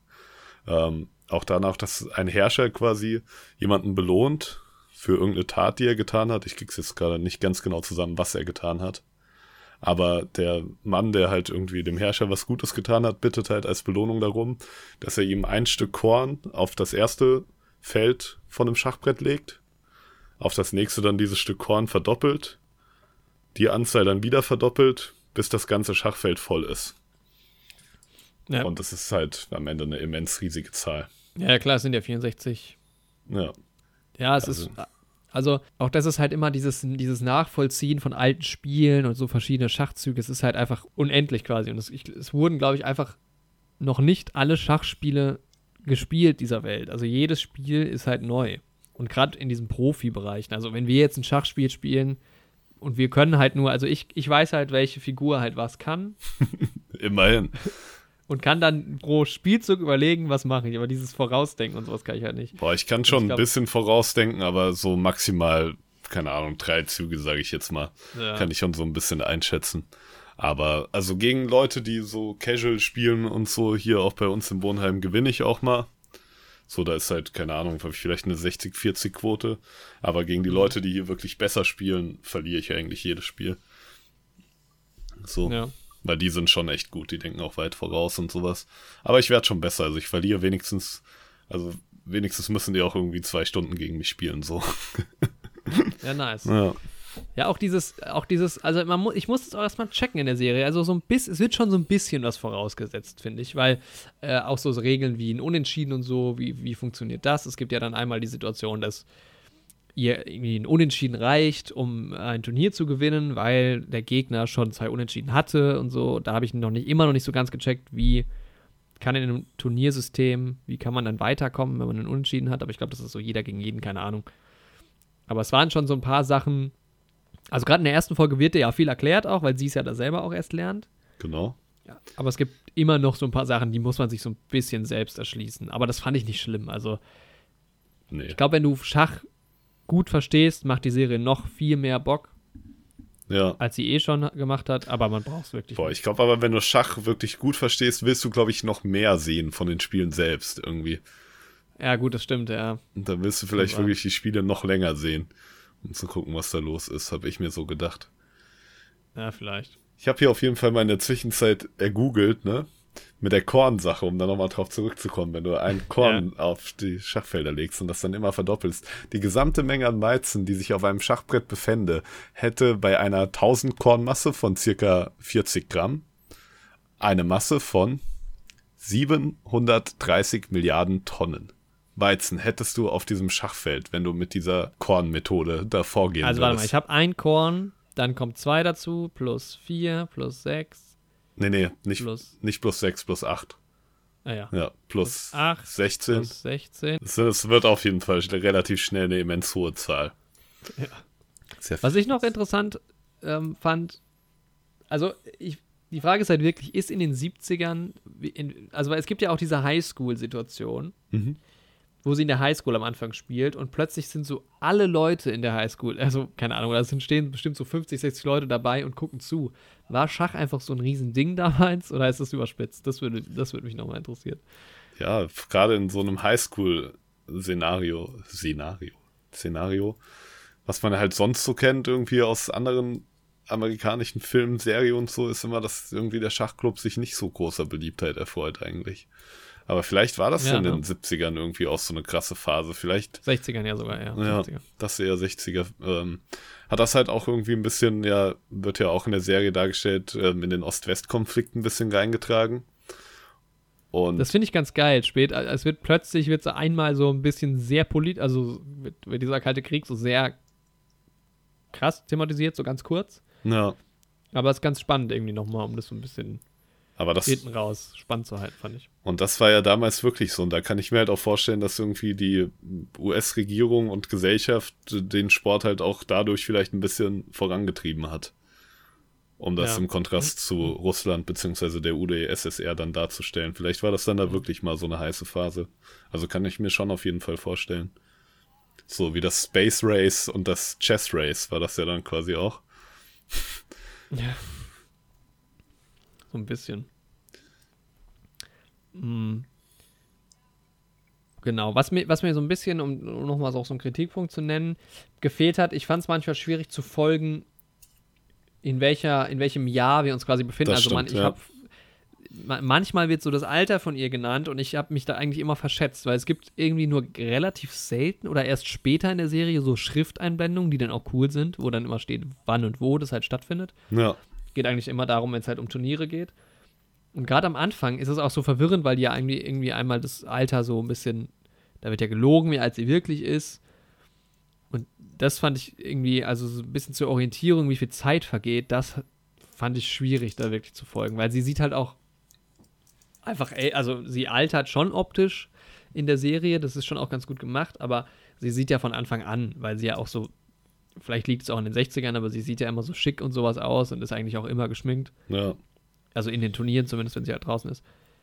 Und da ist es schwierig einzuschätzen, wie alt sie denn wirklich ist. Und irgendwann dachte ich halt, okay, sie ist jetzt bestimmt schon über 20 und da war sie halt 17 gerade. Ähm, das fand ich so ein bisschen irritierend. Ich finde, man hat es auch immer krass gemerkt, wenn so ähm, zwei Figuren sich halt lange nicht gesehen haben und dann auch darüber sprechen. Und Ja, da waren diese ja, genau. krassen Zeitsprünge drin und man selbst denkt sich so, ihr habt euch doch in der vorletzten Szene gerade erst gesehen. Was wollt ihr denn? Ja, genau, so. ja. Ja, das ging Das da auch so ein bisschen schwierig. Ja. Hätte man noch mehr, hätte man ruhig noch mehr Daten einblenden können, weil die sahen auch immer schön gemacht aus von der Schriftart. Das war so. cool, das ja, hat auf sich jeden gut Fall. ins Setting immer eingefügt. Ja. Das ist auch irgendwie eine schöne Zeit. Ich fand auch das Haus, in dem sie gewohnt hat, irgendwie sehr nice. Also ich würde jetzt nicht selbst unbedingt drin wohnen wollen, Die Tapeten. aber ich hätte gerne einen Raum, der so ist. ja, das stimmt schon. Ja, die Ausstattung war geil, auch immer in diesen. Also, das fand ich so ein bisschen schade, dass es am Ende hin nicht mehr so geil war, aber es gibt dann so ein Turnier in Las Vegas mal oder Mexico City und diese Turniere, die ja immer in Hotels irgendwie stattgefunden haben oder großenteils, nicht immer, waren auch immer so geil ausgestattet Ja. und so geile Kulissen. Ich weiß nicht, wie viel sie davon wirklich gebaut haben, aber es sah schon alles relativ echt aus. Und im krassen Vergleich hat dann immer so diese, diese Außenaufnahmen, die halt wirklich, also Las Vegas zumindest draußen und dann auch später mal irgendwie andere Städte, sahen einfach irgendwie nicht so geil aus. Und es gibt dann auch manchmal so Schwenks auf dem Balkon oder so, wo du im Hintergrund so die Stadt siehst, wo man halt schon merkt, ja, ist jetzt natürlich nicht echt. Mhm. Das fand ich immer so ein bisschen schade. Tut jetzt der Serie insgesamt nicht so einen Abbruch, weil es natürlich von der Ausstattung sonst und von den Kostümen auch, hallo, die Die Kostüme, Kostüme waren schon mega geil. sehr, sehr gut. Oh, Wenn es ein Film wäre, äh, Oscar-Nominierung. oh denke ich auch. Also es war schon sehr, sehr gut gemacht da vom Value her. Als Ja. Motiv für die Außenaufnahmen des Waisenhauses diente Schloss Schulzendorf. Sehr schön. Ja, genau, es gab halt auch so, das ist halt auch so, es gab also Außenaufnahmen, die waren halt auch on set so Ja, und manche sind halt irgendwie vor Grün entstanden, was man halt sehr stark sieht, was halt dann manchmal nicht so ganz stimmig ist, aber was soll's. aber das, oh, cool, stammt auch wohl tatsächlich von einem Deutschen auch, das ganze Production Design. Uli, ja, nice. Uli Harnig hatte da die Verantwortung für. Ein deutscher Hm? Szenenbildner. ähm, Babylon Berlin zum Ah, Beispiel ja. relativ Das soll ja auch groß. ziemlich geil aussehen. Ja, das Parfüm hat er auch gemacht. Mhm. Wunder von Bern kennt man, der hat eigentlich sehr, sehr viele Sachen. 00 Schneider natürlich. Allen voran. allen voran. International, ja, hat er schon echt Cloud Atlas. Ja, doch einiges Bekanntes auf jeden Fall gemacht. Okay. Ja, ich sehe auch gerade hier ähm, Dings. Und er sieht ein bisschen aus wie Matthew Perry. Gabriele Binder. Kann man ja auch mal hervor, hervordingsen. Hier Never Look Away, also Werk ohne Autor gemacht, der auch geil aussah. Ich wollte noch äh, vom Storytelling sagen, es gibt immer auch immer so ein paar kleinere Charaktere, also es ist schon mit sehr viel Detailarbeit. Es gibt so ein paar kleinere Charaktere, die dann später nochmal auftauchen oder so und so kleine Details, die man überhaupt nicht gebraucht hätte, die dann für, ein, für einen kleinen Schmunzler sorgen oder die einfach irgendwie cool sind, wo auf in Folge 4 dann auf Folge 1 Bezug genommen wird und so. Genau. Und sowas, äh, daran kann ich mich immer äh, erfreuen. Ja, finde ich auch gut. Ja, es ist auch einfach schön, wenn da so ein Auge ins Detail gelegt wird. Ja. Das gibt irgendwie einfach generell ein wertigeres Gefühl für so eine ganze Sache. Mhm. Man sagt, da sind Leute dahinter, die irgendwie haben sich auch Mühe damit gegeben und sowas. Das macht dann auch einfach Spaß. ja.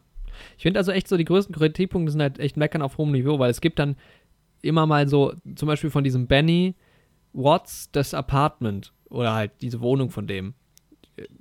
Der stinkt so dermaßen ab zu anderen Bildern, finde ich, wo ich mir gedacht habe, okay, klar, inhaltlich ist es vielleicht cool für diesen Charakter, dass er so wohnt, wie er wohnt, aber es hätte man vielleicht auch noch anders lösen können. Es sieht einfach nicht so schön aus. Ja, gibt jetzt vom Bild her einfach sehr wenig her und du hast halt im Kontrast teilweise so coole Bilder äh, oder genauso mit dieser ähm, CGI-Welt halt außen. Mhm. Das fand ich so ein bisschen, bisschen schade, aber das sind halt dann so Sachen, mein Gott, wenn halt der Rest ziemlich geil aussieht, dann ist es halt auch nicht schlimm. ja. Kann man, es gibt sehr, sehr wenig zu meckern. Ich Wollen wir mal zu einer Bewertung ja, können wir machen. kommen? Also es ist immer, ich finde es bei, bei Serien immer ein bisschen schwieriger, wobei das ja jetzt auch eine Miniserie ist. Ja, Achso, wir haben noch gar nicht über die Dings geredet. Ähm, das könnten wir vielleicht noch mal äh, kurz ansprechen. Die, sie stellt sich ja immer Schachspiele vor. ja, das stimmt. Und man sieht das dann an der Decke. An der Decke mit so einer Animation. Wie fandst du das? Boah, das fand ich, hat mich immer so ein bisschen, also ich fand es irgendwie ganz gut, dass man das gemacht hat, irgendwie auch für sie und so, aber die Animation selbst hat mich immer so ein bisschen rausgebracht. Ja, Die mich fand auch. ich nicht so schön. aber es war war- jetzt nicht so schlimm, aber ich war dann auch immer froh, wenn die Szenen dann wieder vorbei waren. So. Ich glaube, es war halt vor allem der Look, also diese Idee, dass sie so an die Decke guckt und da dieses Schachbrett so aufbaut, ist halt ganz geil, weil sich dieses Schachbrett ja immer so ein bisschen anpasst, je nachdem, wo sie halt ist. Ja, genau. Aber es hatte so einen Fantasy-Look. Es hatte so einen Maze Runner Pan's Labyrinth-Look irgendwie. ja, Und das hat mich immer, das fand ich immer so ein bisschen strange. Das hat mich auch rausgebracht. Ja, Aber an sich irgendwie eine, eine gute von der Idee her fand ich es auch cool. Visualisierung. Ja, Sah auch gut aus, also sah jetzt nicht scheiße gemacht aus. ja, Nur vom Look her. Mir auch nicht so Aber das ist ja auch geil, weil das ja dann am Ende auch nochmal so relativ wichtig wird und sich so auflöst. Und da gibt es eine richtig schöne Szene am Ende. Ja, Hm. Das war dann schon cool, ja. ja. Insgesamt. Ich fand auch das Ende, ohne jetzt da irgendwas zu verraten, aber ich fand das einfach von vorne bis hinten sehr schön auch abgeschlossen. Das Weil ich hatte mich dann schon so ein ja. bisschen gefragt, okay, wie bringen sie das jetzt zu Ende? Wie viel wird noch erzählt von, Mhm. von der Figur? Und ja, war einfach von vorne bis hinten relativ rund. Also es gibt, finde ich, relativ wenig. Also wenn halt dann, ja, die erste Folge, weiß nicht, die ist natürlich irgendwie auch einfach düsterer als der Rest so ein bisschen. Ja, Wobei ich finde auch, die Serie schafft es immer so, man ist immer so kurz irgendwie in so einem etwas düsteren Bereich, aber das lockert sich relativ schnell immer wieder auf, weil du bist halt einfach, bist halt immer wieder bei diesem Schach. genau. Es ist halt so, und dieses Schachspiel ist halt so, äh, ja, unschuldig quasi. Und immer so neutral, dass es, dass der, die Serie gar nicht so richtig mega dramatisch werden kann. Ja, Was ich ganz erfrischend fand irgendwie. ja ich fand es aber teilweise auch ein bisschen schade, muss ich sagen. Also ich hätte mir noch ein bisschen mehr Emotionalität gewünscht. Vielleicht noch ein bisschen mehr Abgründe. Aber Ja, es trotzdem gibt schon, war ich auch froh, wenn es wieder ein bisschen lockerer wurde. Aber man hätte manche Sachen hätte man noch mehr ergründen können, meiner Meinung nach. Mhm. Aber ich habe es jetzt auch nicht so sehr vermisst. Ja, ich, es gibt schon auch so Situationen, wo man denkt, okay, das wird jetzt erstaunlich wenig thematisiert noch. Mhm. Ich würde da gleich so ganz kurz so. nochmal im Spoiler-Teil drauf eingehen. Ja, genau. Aber ja, so prinzipiell hat mich das ein kleines bisschen gestört, aber jetzt nicht so, dass es mir irgendwie ja. was genommen hätte beim Schauen der Serie. Hat mich jetzt nicht akut gestört. Also ich bin schon so bei einer 8 bis 9, Ja, so 10. ich bin bei einer 8, auf jeden Fall.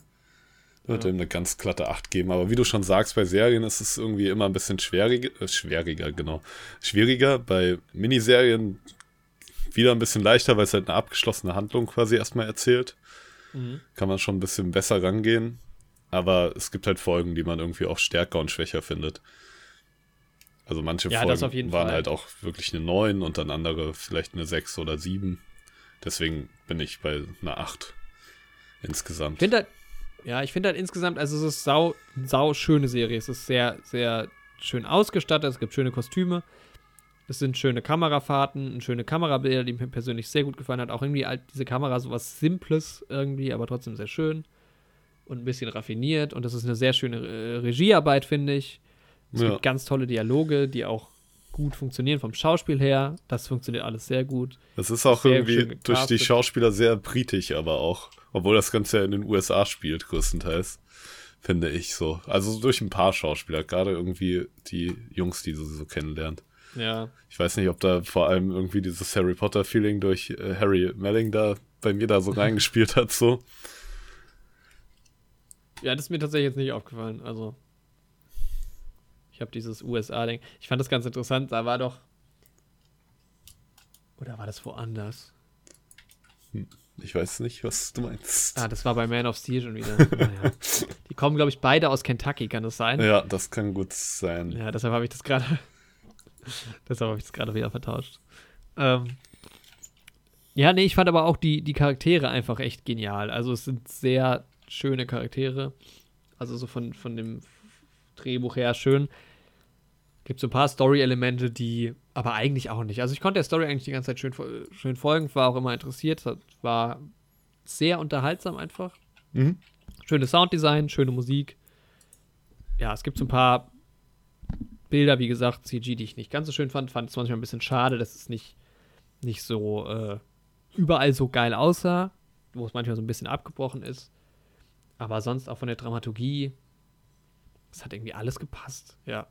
Und Anya, Anya Taylor-Joy, einfach mega gut. Ja, Ich bin definitiv. jetzt Fan. Wobei man, man darf sich da manchmal nicht täuschen lassen. Das war, ähm, bei irgendeiner, wo, wo war das denn noch? Ich habe manchmal so Schauspieler, die sehe ich einmal oder Schauspielerinnen, finde die mega cool und dann guckt man sich so ein paar Sachen an und merkt, na, so gut finde ich die eigentlich doch nicht. also, wie gesagt, ich kenne jetzt nur das von ihr, aber. Ja, manchmal hat man auch einfach irgendwie Rollen, die dann auch so perfekt zu einem ähm, Schauspieler passen, wo es dann halt auch einfach alles gut ähm, zusammenspielt. Ja. Und dazu kommt halt auch noch, wenn du das erste Mal, also ich habe sie ja jetzt das erste Mal in dieser Rolle gesehen, dieses Kenneth Branagh-Phänomen können wir es ja hier im Podcast eigentlich fast schon äh, nennen, hm. dass ich ihr die Rolle halt auch vollends abkaufe, weil ich sie vorher noch nie gesehen habe. Also für mich ist das halt Beth Harmon einfach. Und wenn ich jetzt halt Kenneth Branagh sehe, der halt schon wieder irgendeinen Franzosen, Inder, Briten, ähm, keine Ahnung was spielt, ja, Briten schon, aber äh, oder Russen, dann kaufe ich ihm das nicht mehr so ganz ab. Ja. Das kriegen manche Schauspieler besser, aber es hat dann immer was mit der Rolle zu tun auch, ne? Das stimmt zum Beispiel. Es gibt halt auch. So, äh, Sascha Baron Cohen kann schon guten Kasaken spielen, so. ja. ja, aber es gibt natürlich auch Darsteller, die für einen ähnlichen Type immer gecastet werden. Also Robert Pattinson ist ja in Tenet jetzt auch ein cooler Typ, genauso wie er halt in äh, Twilight, Twilight, ein cooler, cooler Typ, ist. Ja. In Lighthouse, ich habe ihn jetzt nicht gesehen, ist er wahrscheinlich auch ein cooler Typ. Das stimmt, wobei halt man halt neben Willem Dafoe immer ein bisschen schlechter aussieht, als man eigentlich ist, weil Willem Dafoe halt so großartig ist. Das stimmt schon. Ähm, aber ich musste gerade noch mal googeln, Superman Smallville liegt in Kansas. Ah, nicht, nicht Kentucky, Kansas. Ja. Okay. Der heißt nur Clark Kent, deswegen. Ich glaube, daran lag es nicht. nee, aber ich meine so vom Vibe her halt so ein bisschen dieses Vorstadtländliche so irgendwie, wo er auch herkommt. Ja. Passt schon gut, geht schon beides irgendwie zusammen. So, also man kann zu Queen's Gambit eine Riesenempfehlung, finde ich, raushauen. Wer gerne schöne Bilder sieht und wer sich nicht scheut, mal irgendwie in so eine andere Welt einzutauchen. Das ist halt auch einfach sehr schön. Ne? Du tauchst halt wirklich in so eine Welt ein. Für jemanden, der Schach jetzt noch nicht, also sich damit nicht auseinandersetzt, ist es einfach cool, das mal so zu sehen. Klar, es ist jetzt auch länger her, es spielt halt in den 60ern. Aber es ist sehr, sehr interessant. Man taucht da voll ein, finde ich. Und ja, ich, nee, ich gehe, also es ist auf jeden Fall eine 9 von 10. Wenn nicht sogar besser. Ich fand es ganz großartig. Ja. ja. Ich würde dem Ganzen eine 8 von 10 geben, würde aber auch auf jeden Fall meine Empfehlung aussprechen. Ja, ist eine Serie, man hat die auch echt schnell durchgebinged. Also ich habe die in zwei Sessions geschaut. Die ersten vier Folgen, sieben Folgen gibt es insgesamt und dann nochmal Folge 5, 6, 7 hintereinander. Mhm. Und ja, es wird auch nicht langweilig, obwohl die Folgen ja doch relativ lang sind. Ja, und das muss man ja halt erstmal schaffen, dass so eine Serie, die ums Schachspielen geht, im Endeffekt irgendwie auch für den Zuschauer nicht langweilig wird. Ja. Und das absolut. ist der Serie absolut gelungen. Und deswegen, ja, schaut es euch an, Leute. Wenn ihr Netflix habt und dann habt ihr das sowieso schon für bezahlt, dann gönnt euch die Serie auch, Leute. Ja. Jetzt gucke ich gerade mal nochmal, was die besten. Oh, krass. Also, die beste Folge ist tatsächlich die siebte, die Ende, äh, letzte Folge. Übrigens hast du gesehen, nee, das hast du sogar, glaube ich, entdeckt, ne, dass die äh, Folgen nach Schachzügen benannt sind. Ja, genau. Ja. Ganz interessant. Oder nach Situationen. Genau. Und die letzte Folge hat eine 9,5. Tatsächlich beeindruckend. Fand, fand ich jetzt nicht die beste Folge. Ich glaube, ich finde so Folgen 3 und 4 am besten. Mhm ich glaube, ich könnte gar keine beste Folge jetzt für mich so festsetzen. Irgendwie. Ich habe so verschiedene Momente aus einzelnen Folgen, ja. die dann so zusammen meine Lieblingsstellen sind. Ja, lass uns gerne mal über Momente reden. Dann sind wir jetzt im Spoiler-Teil. Ja, Achtung Leute, schaut euch die Serie erst an, dann kommt wieder her, dann googelt nochmal Uli Harnig und sagt mir, ob der wirklich ein bisschen aussieht wie Matthew Perry und dann geht's weiter. Mache ich jetzt mal. Aber nicht auf allen Bildern, aber auf dem Bild, was er auf Wikipedia hat. Aber jetzt sagen wir mal wie ein Matthew Perry, der jetzt vielleicht nicht häufiger dem Alkohol verfallen wäre. Um mhm. auch mal wieder schön äh, respektlos zu werden in diesem Podcast. Aber er sieht ihm, auf manchen Bildern sieht er ihm ähnlich, auf anderen halt überhaupt nicht. So, aber okay. auf dem auf Wikipedia sieht er ein bisschen aus wie Matthew Perry. Ja, was war deine Lieblingsszene? Boah, also ich weiß nämlich, was man. Ach, Uli Hanisch. Ja. Ah, okay. So sieht ja, er stimmt. aus. Ne? Ja, geht. geht so. Ja, du musst halt auch das richtige Bild von ihm und das richtige Bild von Matthew Perry erwischen. Ja, weil der ja. sieht halt auch immer anders aus so. Also ich fand die geilste Situation war, da musste ich echt, das habe ich mir zwei, dreimal angeguckt. Ähm, Ende Folge 5, wo er mit Benny, wo sie mit Benny in der Bar sitzt. Mhm. Und er lädt sie nach New York ein Mhm. Und dann sagt, und, und die sagt er, okay, ich komme mit und so. Und dann sagt er, okay, wir fahren morgen früh los. Er steht auf vom Dreh und sagt, but no sex. und die Folge ist zu Ende. Das fand ich so lustig. War schon ganz Sehr nice irgendwie. Ja. Ja, irgendwie, keine Ahnung. Generell war er eigentlich auch ziemlich cool so in seiner Rolle. Ja, fan fantastisch, fand ich. Im Vergleich zu seiner Rolle in Game of Thrones, wo ich ihn eher irgendwie ein bisschen lame finde. Ja, sehr generisch. Ja, das muss ich sagen. Ähm, ja, ich fand, der Humor hat eigentlich auch immer relativ gut gesessen. So. Das Ja, auf jeden Fall. gerade. Das ist ja jetzt nicht wirklich so aufs Auge gedrückt Humor. Es sind halt immer so, so Situationen zum Schmunzeln irgendwie. Ja, und das ist halt irgendwie gerade das Schöne. Das passt halt auch richtig gut. Und Mhm. ja, auch die beiden Zwillinge, mit denen hatte man eigentlich echt immer Spaß. In jeder Szene, wo die aufgetaucht sind, irgendwie. Die haben der Serie so gut getan. Ja, die sind echt ziemlich cool. Die haben da so eine Und ich- Lockerheit so reingebracht, irgendwie. Ja, bei denen war ich mir auch sicher, dass die am Ende nochmal auftauchen müssen. Also ich war mir jetzt nicht sicher bei Benny und bei ähm, Harry. Mhm. Aber ich habe mir gedacht, in Staffel sie in Folge 7, die müssen doch nochmal auftauchen, weil die auch vorher nicht mehr da waren. Und dann, als ich die gesehen habe, wie sie da mit, mit in Bennys Keller sind, habe ich mich so gefreut. Das ist so geil. Das ist generell eine saugeile Situation. Da habe ich echt ein bisschen Pipi in den Augen gehabt. Ja, auf jeden Fall. Also von der Dramaturgie ist es natürlich sehr, äh, ja, vorhersehbar, wie das alles irgendwie verlaufen wird, finde ich. Und auch das Ende. Aber es hat dann einen trotzdem mitgenommen. Also war schön. Ja, es ist halt von der Dramaturgie auch so ein bisschen die klassische Rocky-Geschichte so. Ja, klar. Jemand ist ganz unten so und dann entdeckt er eine Sache Ist für halt- sich und Es kämpft ist halt sich eine hoch. Sportserie oder wie, Ja. wie ein Sportfilm. Wird Am halt Ende, erstmal trainiert von einem alten Mann, der jetzt vielleicht selbst nicht ganz oben ist, so, ne? Und am Ja. Ende wird gegen den Russen gekämpft. stimmt.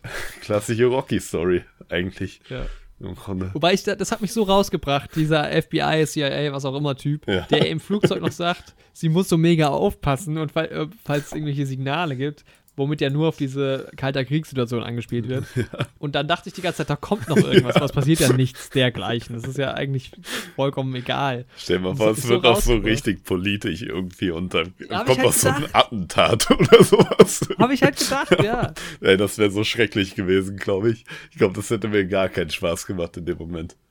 Nee, das war, das war, war dann auch erleichtert, als er dann auch das Ende von ihm ist so schön, wie er.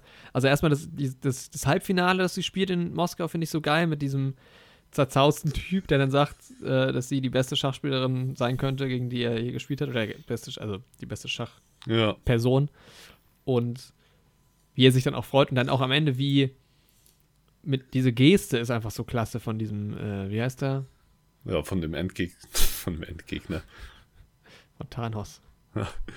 Ja, da, den hätte man natürlich auch ein bisschen äh, im Rocky-Stil Ivan Drago-mäßiger aufziehen können.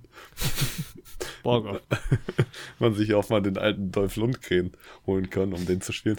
Nee, aber ich fand auch diesen, ja, gegen den sie quasi als Vorletztes gespielt hat, der ihr dann auch dieses Kompliment macht und so. Mhm. Das fand ich halt auch echt eine sehr, sehr schöne Szene.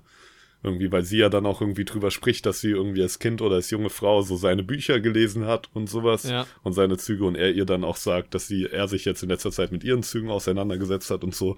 Ich glaube, das war vielleicht sogar echt meine Lieblingsszene. Da hatte ich irgendwie auch echt so ein bisschen Gänsehaut, muss ich sagen. Das fand ich eigentlich ziemlich cool. Mhm. Ja, ich auch. Ich fand es aber auch immer krass, dass so viele Schachpartien damit geendet haben, dass einer wirklich aufgegeben hat. Das Ja, wusste das ich. ist ja dieses, Ja, die, das ist halt genau, das ist halt immer so ein bisschen so, manche Sachen, finde ich, habe ich halt immer noch nicht so ganz gerafft. Also ich habe dann schon verstanden, dass man das halt manchmal macht, einfach, weil man irgendwie schon sieht, es gibt keinen Ausweg. ja. Aber es ist ja dann schon wohl so, ich meine, klar, es sind ja auch Menschen, die spielen. Es kann ja immer noch mal jemand einen Fehler machen und sowas. Genau. Ich denke halt Aber dass man wirklich, das nicht ich, einfach konsequent zu Ende ja, spielt. ich würde es halt, wenn ich in der Situation wäre, auch irgendwie, wenn es um viel Preisgeld oder sowas geht, ich würde es bis zum bitteren Ende durchziehen. irgendwie. Ja, aber das macht man ja anscheinend Ja, halt irgendwie nicht. vielleicht so. ist das echt so, keine Ahnung, die Knicke da, irgendwie eine Frage des Respekts oder sowas, vielleicht auch. Ja. Weil ich meine, da kann immer Weil drauf ja nicht hoffen, alle, manche sind ja auch wütend aufgestanden gegangen zum Stimmt. Beispiel. Man kann ja wirklich immer noch drauf hoffen, auch wenn es ausweglos ist, dass die andere Person vielleicht einen schlechten Tag hat oder irgendwie noch wirklich einen dummen Fehler macht Ja. und man dann da wieder rauskommt, so, ne? Aber Ja, gut. wobei auf dem hohen Level ist es wahrscheinlich einfach quasi ausgeschlossen. Ja, aber ich meine, bei dem einen Spiel war sie halt auch verkatert zum Beispiel. Ja. Und wenn Also ich meine, da hat sie jetzt so oder so verloren, aber da hätte sie ja auch mal in Führung sein können und der Typ hätte schon aufgeben können. Also auch so die höchsten Köpfe können ja einen schlechten Tag haben. Ja, das stimmt schon, ja. So. Naja. Ja, das ist halt ähm, auch der, apropos verkatert und sowas, dieser Punkt mit diesem auch ähm, Medikamentenmissbrauch und Alkoholkonsum und sowas. Mhm. Da hätte ich vielleicht noch ein bisschen mehr Abkunde irgendwie gerne gesehen. Ich hätte gedacht, dass du das meinst. Ja. Also, ich also, weiß gar nicht, ob ich es gerne gesehen hätte, so, aber ich glaube, ich hätte mir ein bisschen mehr irgendwie Kampf von ihr gewünscht, da rauszukommen, weil es war meistens so, es wurde irgendwie angeschnitten und sowas und auch thematisiert, aber dann war es irgendwie auch wieder weg. Das stimmt halt. Es gibt ja diese eine Folge, wo sie halt komplett abstürzt quasi. Ja. Wo, wo man hat ja eigentlich schon geahnt, dass das irgendwann mal passieren würde. Genau. Und dann kommt diese Jolene, auch mega geiler Auftritt, als sie wieder zurückkommt. Ja, echt so. Da habe ich auch die ganze Zeit drauf gewartet. Ich dachte, die muss doch schon mal wiederkommen, so. Ja, für mich war es ein bisschen überraschend, aber als halt, eigentlich ist es logisch, dass sie nochmal kommt. Ja. Und dann ist wieder alles cool irgendwie so. Also man hat da noch ein bisschen so diesen Kampf, dass sie immer mal Wodka oder so angeboten wird, aber es ist dann irgendwie auch nicht so dramatisch. Ja, es geht halt echt relativ schnell und vor allem, da ist auch wieder so eine Sache mit dem Zeitsprung irgendwie, weil so als Zuschauer nimmt man das irgendwie dann so als kurze Zeit wahr, wo sie so ein bisschen ja. trinkt und Party macht und sowas. Aber es war ja dann wohl doch schon ein bisschen länger so. Und irgendwie für mich musste überhaupt erstmal sie kommen, um auch zu realisieren, dass da ein Problem irgendwie da ist. So. Und dann war es ja, halt auch stimmt. schon gleich wieder vorbei. Das fand ich halt so ein bisschen schade. Also es hat mich jetzt irgendwie auch nicht krass gestört, weil ich würde mir jetzt auch von der Serie nicht wünschen, dass sie irgendwie das krass beleuchtet, dass sie so komplett abstürzt und verwahrlost und so. Ich glaube, das hätte der Serie auch nicht gut getan. Das hätte eigentlich, glaube ich, voll rausgebracht so. Mhm. Aber trotzdem hätte ich so wenigstens ein bisschen mehr Fokus irgendwie draufgelegt, so ein bisschen mehr Kampf und sowas. Ja. Aber. Ja, ich habe immer, ich habe interessanterweise die ganze Zeit drüber nachgedacht, wie sowas, weil im Nachhinein betrachtet jetzt, das sind halt sechseinhalb Stunden gewesen, glaube ich. Mhm. Äh, hier oben steht's, sechseinhalb, ja. Und in meinem Kopf fühlt sich aber an wie ein Film tatsächlich. Dann habe ich ja. so überlegt, okay, wie wäre das in einem Film? Und du hättest halt in einem Film ganz viele Zeitsprünge, also ganz viele Sachen halt relativ schnell abgefrühstückt und dann dadurch vielleicht auch ein bisschen mehr diese Zeit. Weil das Problem ist halt, Du bist ja in einem Film gewohnt, dass du viel krassere Zeitsprünge hast. Ja. Und in einer langen Serie würde aber sowas jetzt, wenn das jetzt eine Serie wäre, die hätte sechs Staffeln oder so, dann hättest du natürlich so eine Downphase über mehrere Folgen, ja, vielleicht sogar über eine ganze Staffel. Das wäre halt auch heftig. Ich weiß nicht, ob ich das selbst daraus geschafft hätte. So. Weil ich glaube, das zieht mich als Zuschauer halt auch voll runter. Deswegen will ich das gar nicht so krass kritisieren, weil ich mir eigentlich auch nicht wünsche, dass die da mehr Fokus drauf gelegt hätten, so. Aber es ist mir trotzdem schon aufgefallen, so. Ich kann das irgendwie gar nicht in Worte fassen. Also es hat mich schon irgendwie gestört, aber ich finde es auch gut, dass sie es nicht gemacht haben gleichzeitig, so. Das ist ein bisschen. Aber das meinte ich halt vorhin mit dem, das fand ich so erfrischend irgendwie, dass man nie so wirklich auch. Weil, weißt du, wenn, wenn ich jetzt eine Folge äh, Modern Family gucke, will ich ja auch also ich lasse mich ja dann drauf, äh, gut, bei Ch Chess, äh, Queen's Gambit wusste ich jetzt von Anfang an nicht, welches Setting das ist, aber ich bin immer so ein bisschen auch mit diesem Mindset reingegangen, das ist jetzt nichts super dramatisches, das ist schon auch irgendwie alles immer ganz cool. Ja. Und da hat es einfach nicht so reingepasst, das stimmt. Was ich sehr gut fand, war die Beziehung zwischen ihr und ihrer Adoptivmutter so. Fand ich, das fand ich auch Die war so richtig schön nuancenhaft. Es war irgendwie nichts aufs Auge gedrückt oder sowas. Nee. So, es war irgendwie nicht zu kitschig und auch nicht zu distanziert und so. Es war irgendwie, ja, ich fand, das war irgendwie eine sehr realistische Darstellung wahrscheinlich. Und das waren irgendwie, war so ein Mutter-Tochter-Verhältnis, aber irgendwie waren es auch so ein bisschen Freundinnen so. Und die hatten auch so einen coolen Umgang miteinander. Ich weiß nicht, das hat mir richtig gut gefallen. Da denkt man ja auch die ganze Zeit, finde ich, okay, da, da knallt es irgendwann nochmal. Ja, mal. passiert so. ja auch nie. Gerade am Anfang. Auch die Mutter so. mit, ihrer, mit ihrem Alkoholkonsum und so. Aber das ist ja immer nur auch so angerissen und ich finde, man muss sich ein bisschen selber was auch erarbeiten und sich ja. selber ein bisschen reininterpretieren. Der, der Vater war ja mal voll das Arschloch. So. Das, ja, das ist auch, aber auch irgendwie so eine seltsame Nummer irgendwie ja. gewesen. Aber dann kauft sie halt auch das Haus, ne? Und dann für 7000 Dollar waren es, glaube ich. Und dann dachte ich mir, was für eine geile Zeit. so. Aber ist halt auch so und irgendwie halt, keine Ahnung, Zigaretten für, keine Ahnung, 20 Cent oder so. Ja, echt ja, wie so. halt damals war. Aber dann habe ich halt nicht gecheckt, wieso denn jetzt diese Reise 3000 Dollar kostet. Aber wahrscheinlich war damals halt so lang, Long Distance Traveling. Ja, da war das Verhältnis wahrscheinlich noch ein bisschen anders, ne? Da ja. gab es wahrscheinlich noch mehr Wohnfläche und so und das hatte dadurch einen geringeren Wert, aber Reisen war noch besonderer ja, und sowas. USA ja eh. Ja. Auf dem Land. Ja, stimmt. Und dann so lange Flüge, ja, genau. Die sind ja auch immer so richtig luxuriös geflogen. Ja. Das stimmt. Was ich aber nicht gecheckt habe, genau, diese Rückblende mit ihrer Mutter, das war noch so ein Ding. Ja, Dann ist das ihr Vater, wo sie hin äh, kommt, also wo die einmal so hinfahren, das wird nie so ganz erklärt. ja, das fand ich. Also irgendwie, ja, man hat ja so, die Mutter wollte sich ja umbringen, ne? Hat sie auch gemacht. Hat sie auch gemacht. Und dann, aber ich war, irgendwie ist es, ja, keine Ahnung. Sie verarbeitet es halt auch so halb. Ich habe halt auch gedacht, da kommt halt auch noch mehr irgendwie. Da kommt noch mal so ein großer Breakdown oder sowas. Ja. Aber, Aber- eigentlich gibt es ja nur, man sieht ja auch nie wirklich, sie, wie sie das verarbeitet. Also man sieht nur für den Zuschauer diese Rückblenden. Ja, Die hätte ich gar nicht mal so gebraucht. Nee. Weil ich fand nie, dass das irgendwie so einen wirklichen Bezug dann, wo ich dann gedacht habe, ah ja, deshalb handelt sie jetzt so und so. Also vor allem, dass es so spät dann noch kam. Du hast ja irgendwie in Folge 7, glaube ich, oder in Folge 6 noch Rückblenden, wo ich mir gedacht habe, Ich hätte halt ich gedacht, sie so. erzählt ihrer Freundin da aus dem Waisenhaus nochmal, ähm, wie ihre Mhm. Eltern gestorben sind, weil die das halt in der ersten Folge schon so plakativ angesprochen hat, dass sie quasi alle danach fragt, wie ihre Eltern gestorben sind in dem Waisenheim. Und dann dachte Ja. ich, das kommt noch mal auf irgendwie, gerade als sie dann wieder aufgetaucht ist. Ich oh, weißt du, was ich gruselig fand? Mhm. Wie sie nochmal in diesem Waisenhaus ist mhm. und dann kommt diese, wie heißt sie? Er, oh, die, ich sehe gerade hier, dieser Mr. Ferguson war ja sauna, ist dieser eine Pfleger oder Typ da. Aber als dann das war die, so ein Assi, ey. aber irgendwie auch ganz cool. Fand ich. Wie hieß denn jetzt die andere Frau? Helen Deerdorf. Mhm. Als die dann zu der, zur Beth halt sagt, sie soll wieder in die Chapel gehen.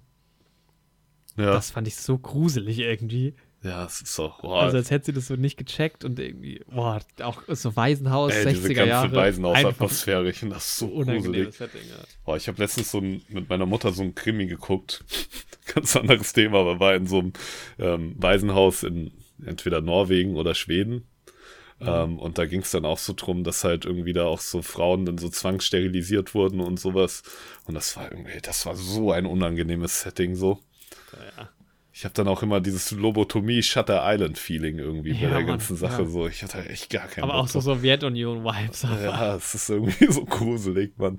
Das, äh, Generell, das, hat, das fand ich auch noch interessant. Ähm, ihr wird ja einmal gesagt im Hotel, wer diese Leute sind. Dann sagt irgendwie ein Typ zu ihr, also neben dem äh, Borgov, das ist halt die Nummer 2 und Nummer 3 der Welt. Und die anderen beiden sind KGB. Wo mir erst so richtig klar wurde, ja, stimmt, Kalter Krieg, in Sowjet, in den USA, die gucken halt, dass er nicht abfährt und sowas. Ja, echt so. Das ist schon krass. Das war so ein bisschen. Aber da, genau, das fand ich halt dann so schade. In Moskau sah halt echt alles so ein bisschen, also aber auch dieses Finale sah halt so, klar, es ist halt Sowjetunion in den 60ern, aber diese in den USA, das sah halt alles, auch in Mexico City, das sieht alles immer, sah cool aus, hat so viel hergegeben, auch viel mehr Fläche gehabt, irgendwie alles. Ja, Und dann hast du diesen, diesen, diesen grauen, riesigen Raum, der sieht aussieht so ein bisschen wie die Sowjet-Kopie vom äh, britischen Parlament. Und das fand ich irgendwie so schade, weil du hast da, keine Ahnung, da hat man so wenig Bilder gehabt. Und das fand ich am Ende auch alles nicht mehr so, auch dieses Bild draußen, das war alles nicht mehr so schön, fand ich. ja, War, fand ich schade. ich, ich fand da draußen irgendwie schon wieder in Ordnung so, aber ich kann verstehen, was du meinst. Also ich fand die letzte Szene eigentlich auch ganz gut irgendwie. Ja, die fand ich auch gut, weil ich habe dann gedacht, geht es jetzt nochmal in Richtung, okay, sie hängt das jetzt an den Nagel oder sie kümmert sich jetzt um was an. Also erfährt man noch, was sie jetzt mit ihrem Leben macht. Mhm. Und das fand ich halt richtig schön, dass sie einfach nur halt dann ja auch die vierte Wand durchbricht, glaube ich, und, und halt Schach spielt am Ende mit diesen alten Männern, die sich so wirklich freuen. Ja, das ist halt auch echt ein cooler Move von ihr. Und dass sie das dann auch auf Russisch sagt, gibt dem ganzen Russisch-Lernen-Ding dann irgendwie auch nochmal ein. A- Ja, wobei das war ja vorher schon, das fand ich ja auch schön, dieser Ar Story-Arc, dass die, die ähm, Russen halt zusammenarbeiten und sowas und das ja auch dann machen, wo sie dann kurz belauschen kann. Ja, im Hotelraum und dann im Hotelzimmer. Dieser Anruf, das ist so schön. da fand ich es ein bisschen strange, dass diese anderen Jungs noch dabei waren, mit denen sie gespielt hat, aber gut, gegen die hat sie ja auch Schach gespielt. ja, irgendwie waren dann auch, aber dass sich auch jeder in dieser Community irgendwie auch untereinander noch so kennt und sowas. Ja, Mann. Alle sind, als wäre das so, so eine Family, so irgendwie, keine Ahnung. Ja. Ach, das war auch noch ein bisschen strange. Diese ganze Geschichte rund um den ähm, Reporter. Ja, Wie heißt er? Um den Towns. ja stimmt. Das habe ich nicht so ganz. Also im Endeffekt war es ja wohl so, dass sie sich so ein bisschen verknallt hat und er ja irgendwie schwul ist.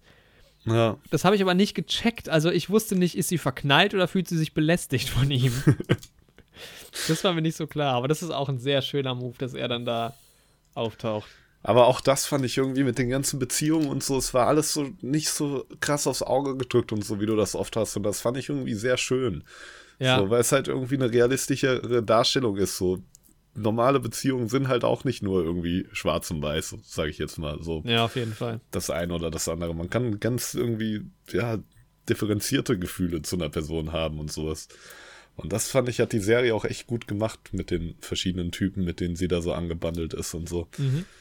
Das fand ich auch mal echt irgendwie abwechslungsreich, dass das auch alles nie so krass dramatisch dann irgendwie war und so. Und er ist jetzt meine große Liebe und so. Und dann, Ja. ja. Ja, es war sehr schön. Auch dann dieses Drama kurz, wo sie halt so ähm, bei dieser Highschool ist und dann kommt der Harry nochmal. Und dann rejectet sie ihn so ein bisschen, dass er dann aber wie trotzdem wieder am Ende dabei ist. Und war schon alles sehr schön, ja. ja. Dann, was ich so ein bisschen off fand, war diese Freundin von, von Benny, die dann in diesem, die in Paris dann ist. Ja, stimmt. Das kommt da auch auch so ein relativ bisschen klar, irgendwie- dass sie jetzt doch runtergeht und trinkt Ja. und so. Und das war so ein bisschen, ah, Es wird halt, Schade. kommt auch so reingeknallt irgendwie so ein bisschen. Ja. Ja. warum sind die plötzlich so Best Friends? Aber sie hatte halt auch nie so wirklich eine Freundin. Das ist so traurig, wo sie in dieser Highschool ist und dann kommt diese ähm, erste Schachgegnerin von ihr Ja. und die wird so abgewiesen. Ja. Dann hab ich so gedacht, die Arme. Echt so. Sie ist so richtig freundlich auch zu ihr und sowas, ne? Und, ja. oh, ja. Boah, Alter, hier draußen geht gerade voll der Taubenkrieg ab. Ach nee, ey. Oder Papageien oder was? Ja, ey, Damen Gambit. Gute Serie auf jeden Fall, Leute. Ja, hat auch viel Spaß gemacht.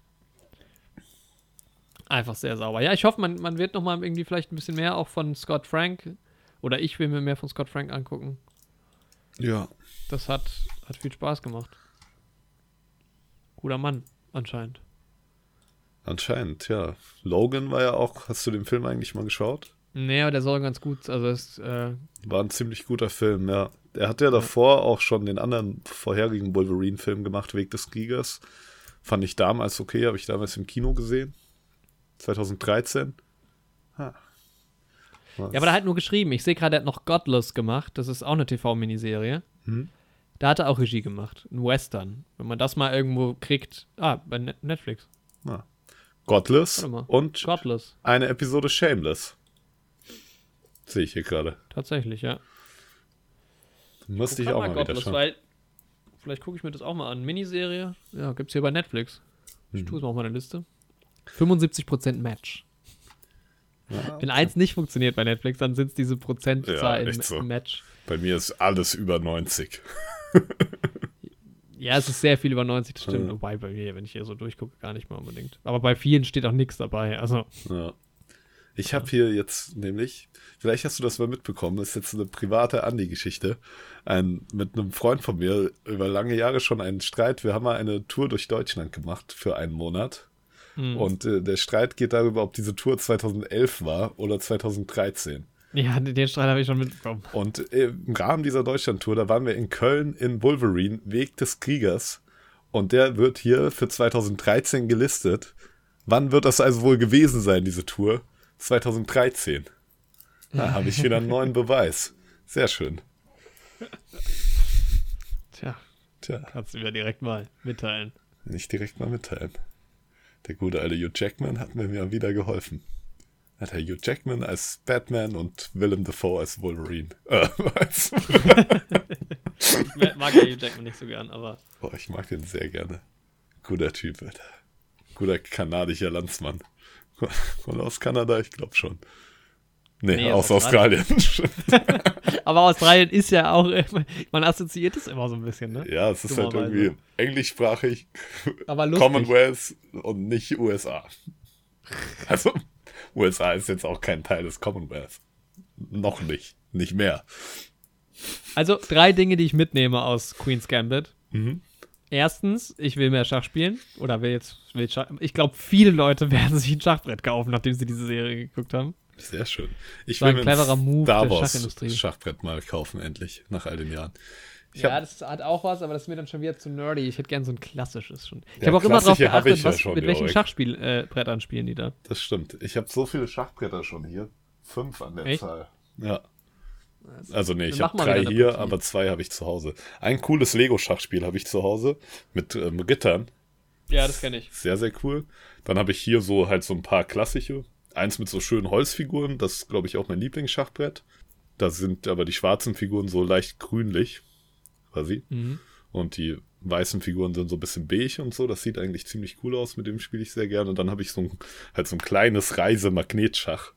Und dann habe ich zu Hause noch ein Simpsons-Schach. Sehr schön. Ja, das sind meine Schachbretter. Und irgendwann wird es auch ein Star Wars Schach geben. Oder Herr der Ringe Schach. Das passt halt irgendwie auch besser zum Setting. Man sieht halt auch in dieser Serie so viele verschiedene Arten von Schachbrettern. Das ist schon ganz interessant. Aber kein einziges Star Wars Schach, weil Star Wars es noch nicht gab.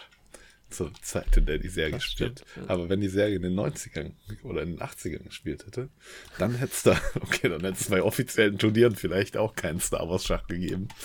Aber vielleicht schon. Also drei Dinge, die ich aus dieser Serie mitnehme. Schachbrett. Mhm. Ich habe auch gesagt zu meiner Freundin, weil wir sind beide auf einem gleichen Stand, was Schach angeht. Mhm. Wir wissen, was die Figuren können, aber mehr auch nicht. Mhm. Dass wir jetzt, dann kann man, glaube ich, zusammen sehr gut sich so ein bisschen hocharbeiten. Ja. Mm, Dann, dass ich mehr, gut, eigentlich vier Sachen. Scott Frank will ich mir angucken. Dann, dass ich jetzt Anya Taylor-Joy-Fan bin. Und Mhm. halt auch äh, Matthew Lewis und Und der ist sein Bruder. Russell Lewis-Fan bin. Ja, die beiden finde ich auch sehr cool. Die spielen übrigens auch bei Godless mit. Ah, krass. Ja, dann ist ja die Nummer ganz klar. Dann haben sie ja schon mal mit dem guten Scott Frank zusammengearbeitet. Ich habe hier wird Godless auf jeden Fall geguckt. jetzt ein Star Wars Schachbrett gefunden und da ist einfach Obi-Wan ist der König, okay. Prinzessin Leia ist die Dame, aber auf der gegnerischen Seite ist halt der Imperator der König und Vader ist die Dame. Ah ja? Han Solo ist der Läufer, das finde ich passt sehr gut. Luke mit Yoda hinten auf dem Rücken ist der Springer, was ich auch sehr nice finde, weil er immer die Saltos macht so. Ähm, und die Bauern sind X-Wings und TIE Fighter. Und die Türme sind C3PO und R2D2. Auf der Gegnerseite Boba Fett. Auf der Gegnerseite sind die Springer irgendwie die Imperatorwachen, die Roten. Und die zwei Sturmtruppler sind die Läufer. Ich hätte ja lieber Rebellen und Sturmtruppler als Bauern genommen eigentlich. Aber gut, Ja, ich auch. es gibt verschiedene Star Wars Schachbretter. Das war jetzt nur eins auf der Liste. Gehen wir mal zum Nein.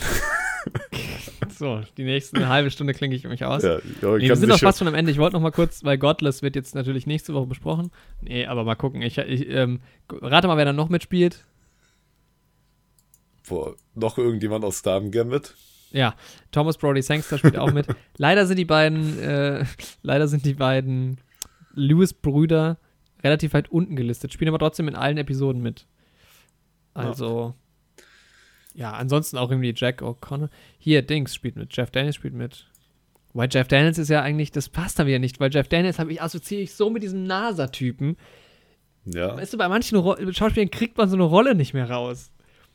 Für mich ist Jeff Daniels dieser NASA-Chef. Hm. Weißt du? Ja, Von manchmal. Marsianer. Stimmt schon. Manchmal hat man so eine Rolle so verbunden. Bei mir geht es noch in dem Fall. Ja. Okay, der hat auch bei Star Wars das Erwachen der Macht mitgespielt? Jeff Daniels? Nein, nein. Thomas Brody sagst du. Das ist ja auch so eine, das ist ja auch so eine Nase irgendwie, denn das sieht man irgendwie immer mal wieder, finde ich. Ja, und ich vergesse schon immer, dass der so alt ist irgendwie. Ja, wobei ich fand jetzt bei, bei äh, Queen's Gambit war Mit es. seinem Schnurrbart und so, alles, da hat man so, das mehr gesehen. Und mit dem Style und sowas auch, ne? Ja. Gut. Jetzt haben wir fa- fast schon wieder zwei Stunden. Das war mal wieder eine längere Folge. War eine aber längere es gab auch Folge. inhaltlich viel Ja. zu besprechen. Wir sind auch oft mal ein bisschen abgeschwiffen so. Ging aber. Ich bin Aber- sehr zufrieden mit dieser Folge. Ich gebe der Folge ähm, eine 8,5 von 10. Ja, 8 von 10. Ich gebe ja auch eine 8 von 10. Und Muss ja jetzt, kritisch bleiben. Jori kann ja schon mal gehen. Ich werde jetzt noch die diversesten Star Wars Schachfelder besprechen. Genau. Ah, das sieht auch. Weißt du, was eigentlich ein gutes Star Wars Schach wäre? Das Schach, wie es gespielt wird im Falken, mit diesem Hologramm. Also es ist ja eigentlich kein Schach, es ist ein anderes Spiel. Aber so, das in der Art mal zu machen. Hier gibt's eins, Lego Star Wars Schach. Da sind die Sturmtruppen, sind natürlich da die Bauern, wie gesagt, gute Idee. die TIE Fighter als Pferde, das habe ich mir nämlich auch gerade bei dem anderen schon überlegt, weil das Äquivalent zu Pferden in der Star Wars-Welt sind ja dann quasi Raumschiffe. Am besten wären eigentlich diese Gleiter. Diese vielleicht, ähm, diese Gleiter, die auf Endor benutzt werden von den Sturmtruppen, die als Pferde, die Taskenräuber als Türme. Das ergibt ja überhaupt keinen Sinn. Warum sollten. Auf der einen Seite ist ein Taskenräuber der Turm, der andere Turm ist Greedo, wie er in der Kantine sitzt. Das sind ja zwei Unterschiede. And that was it.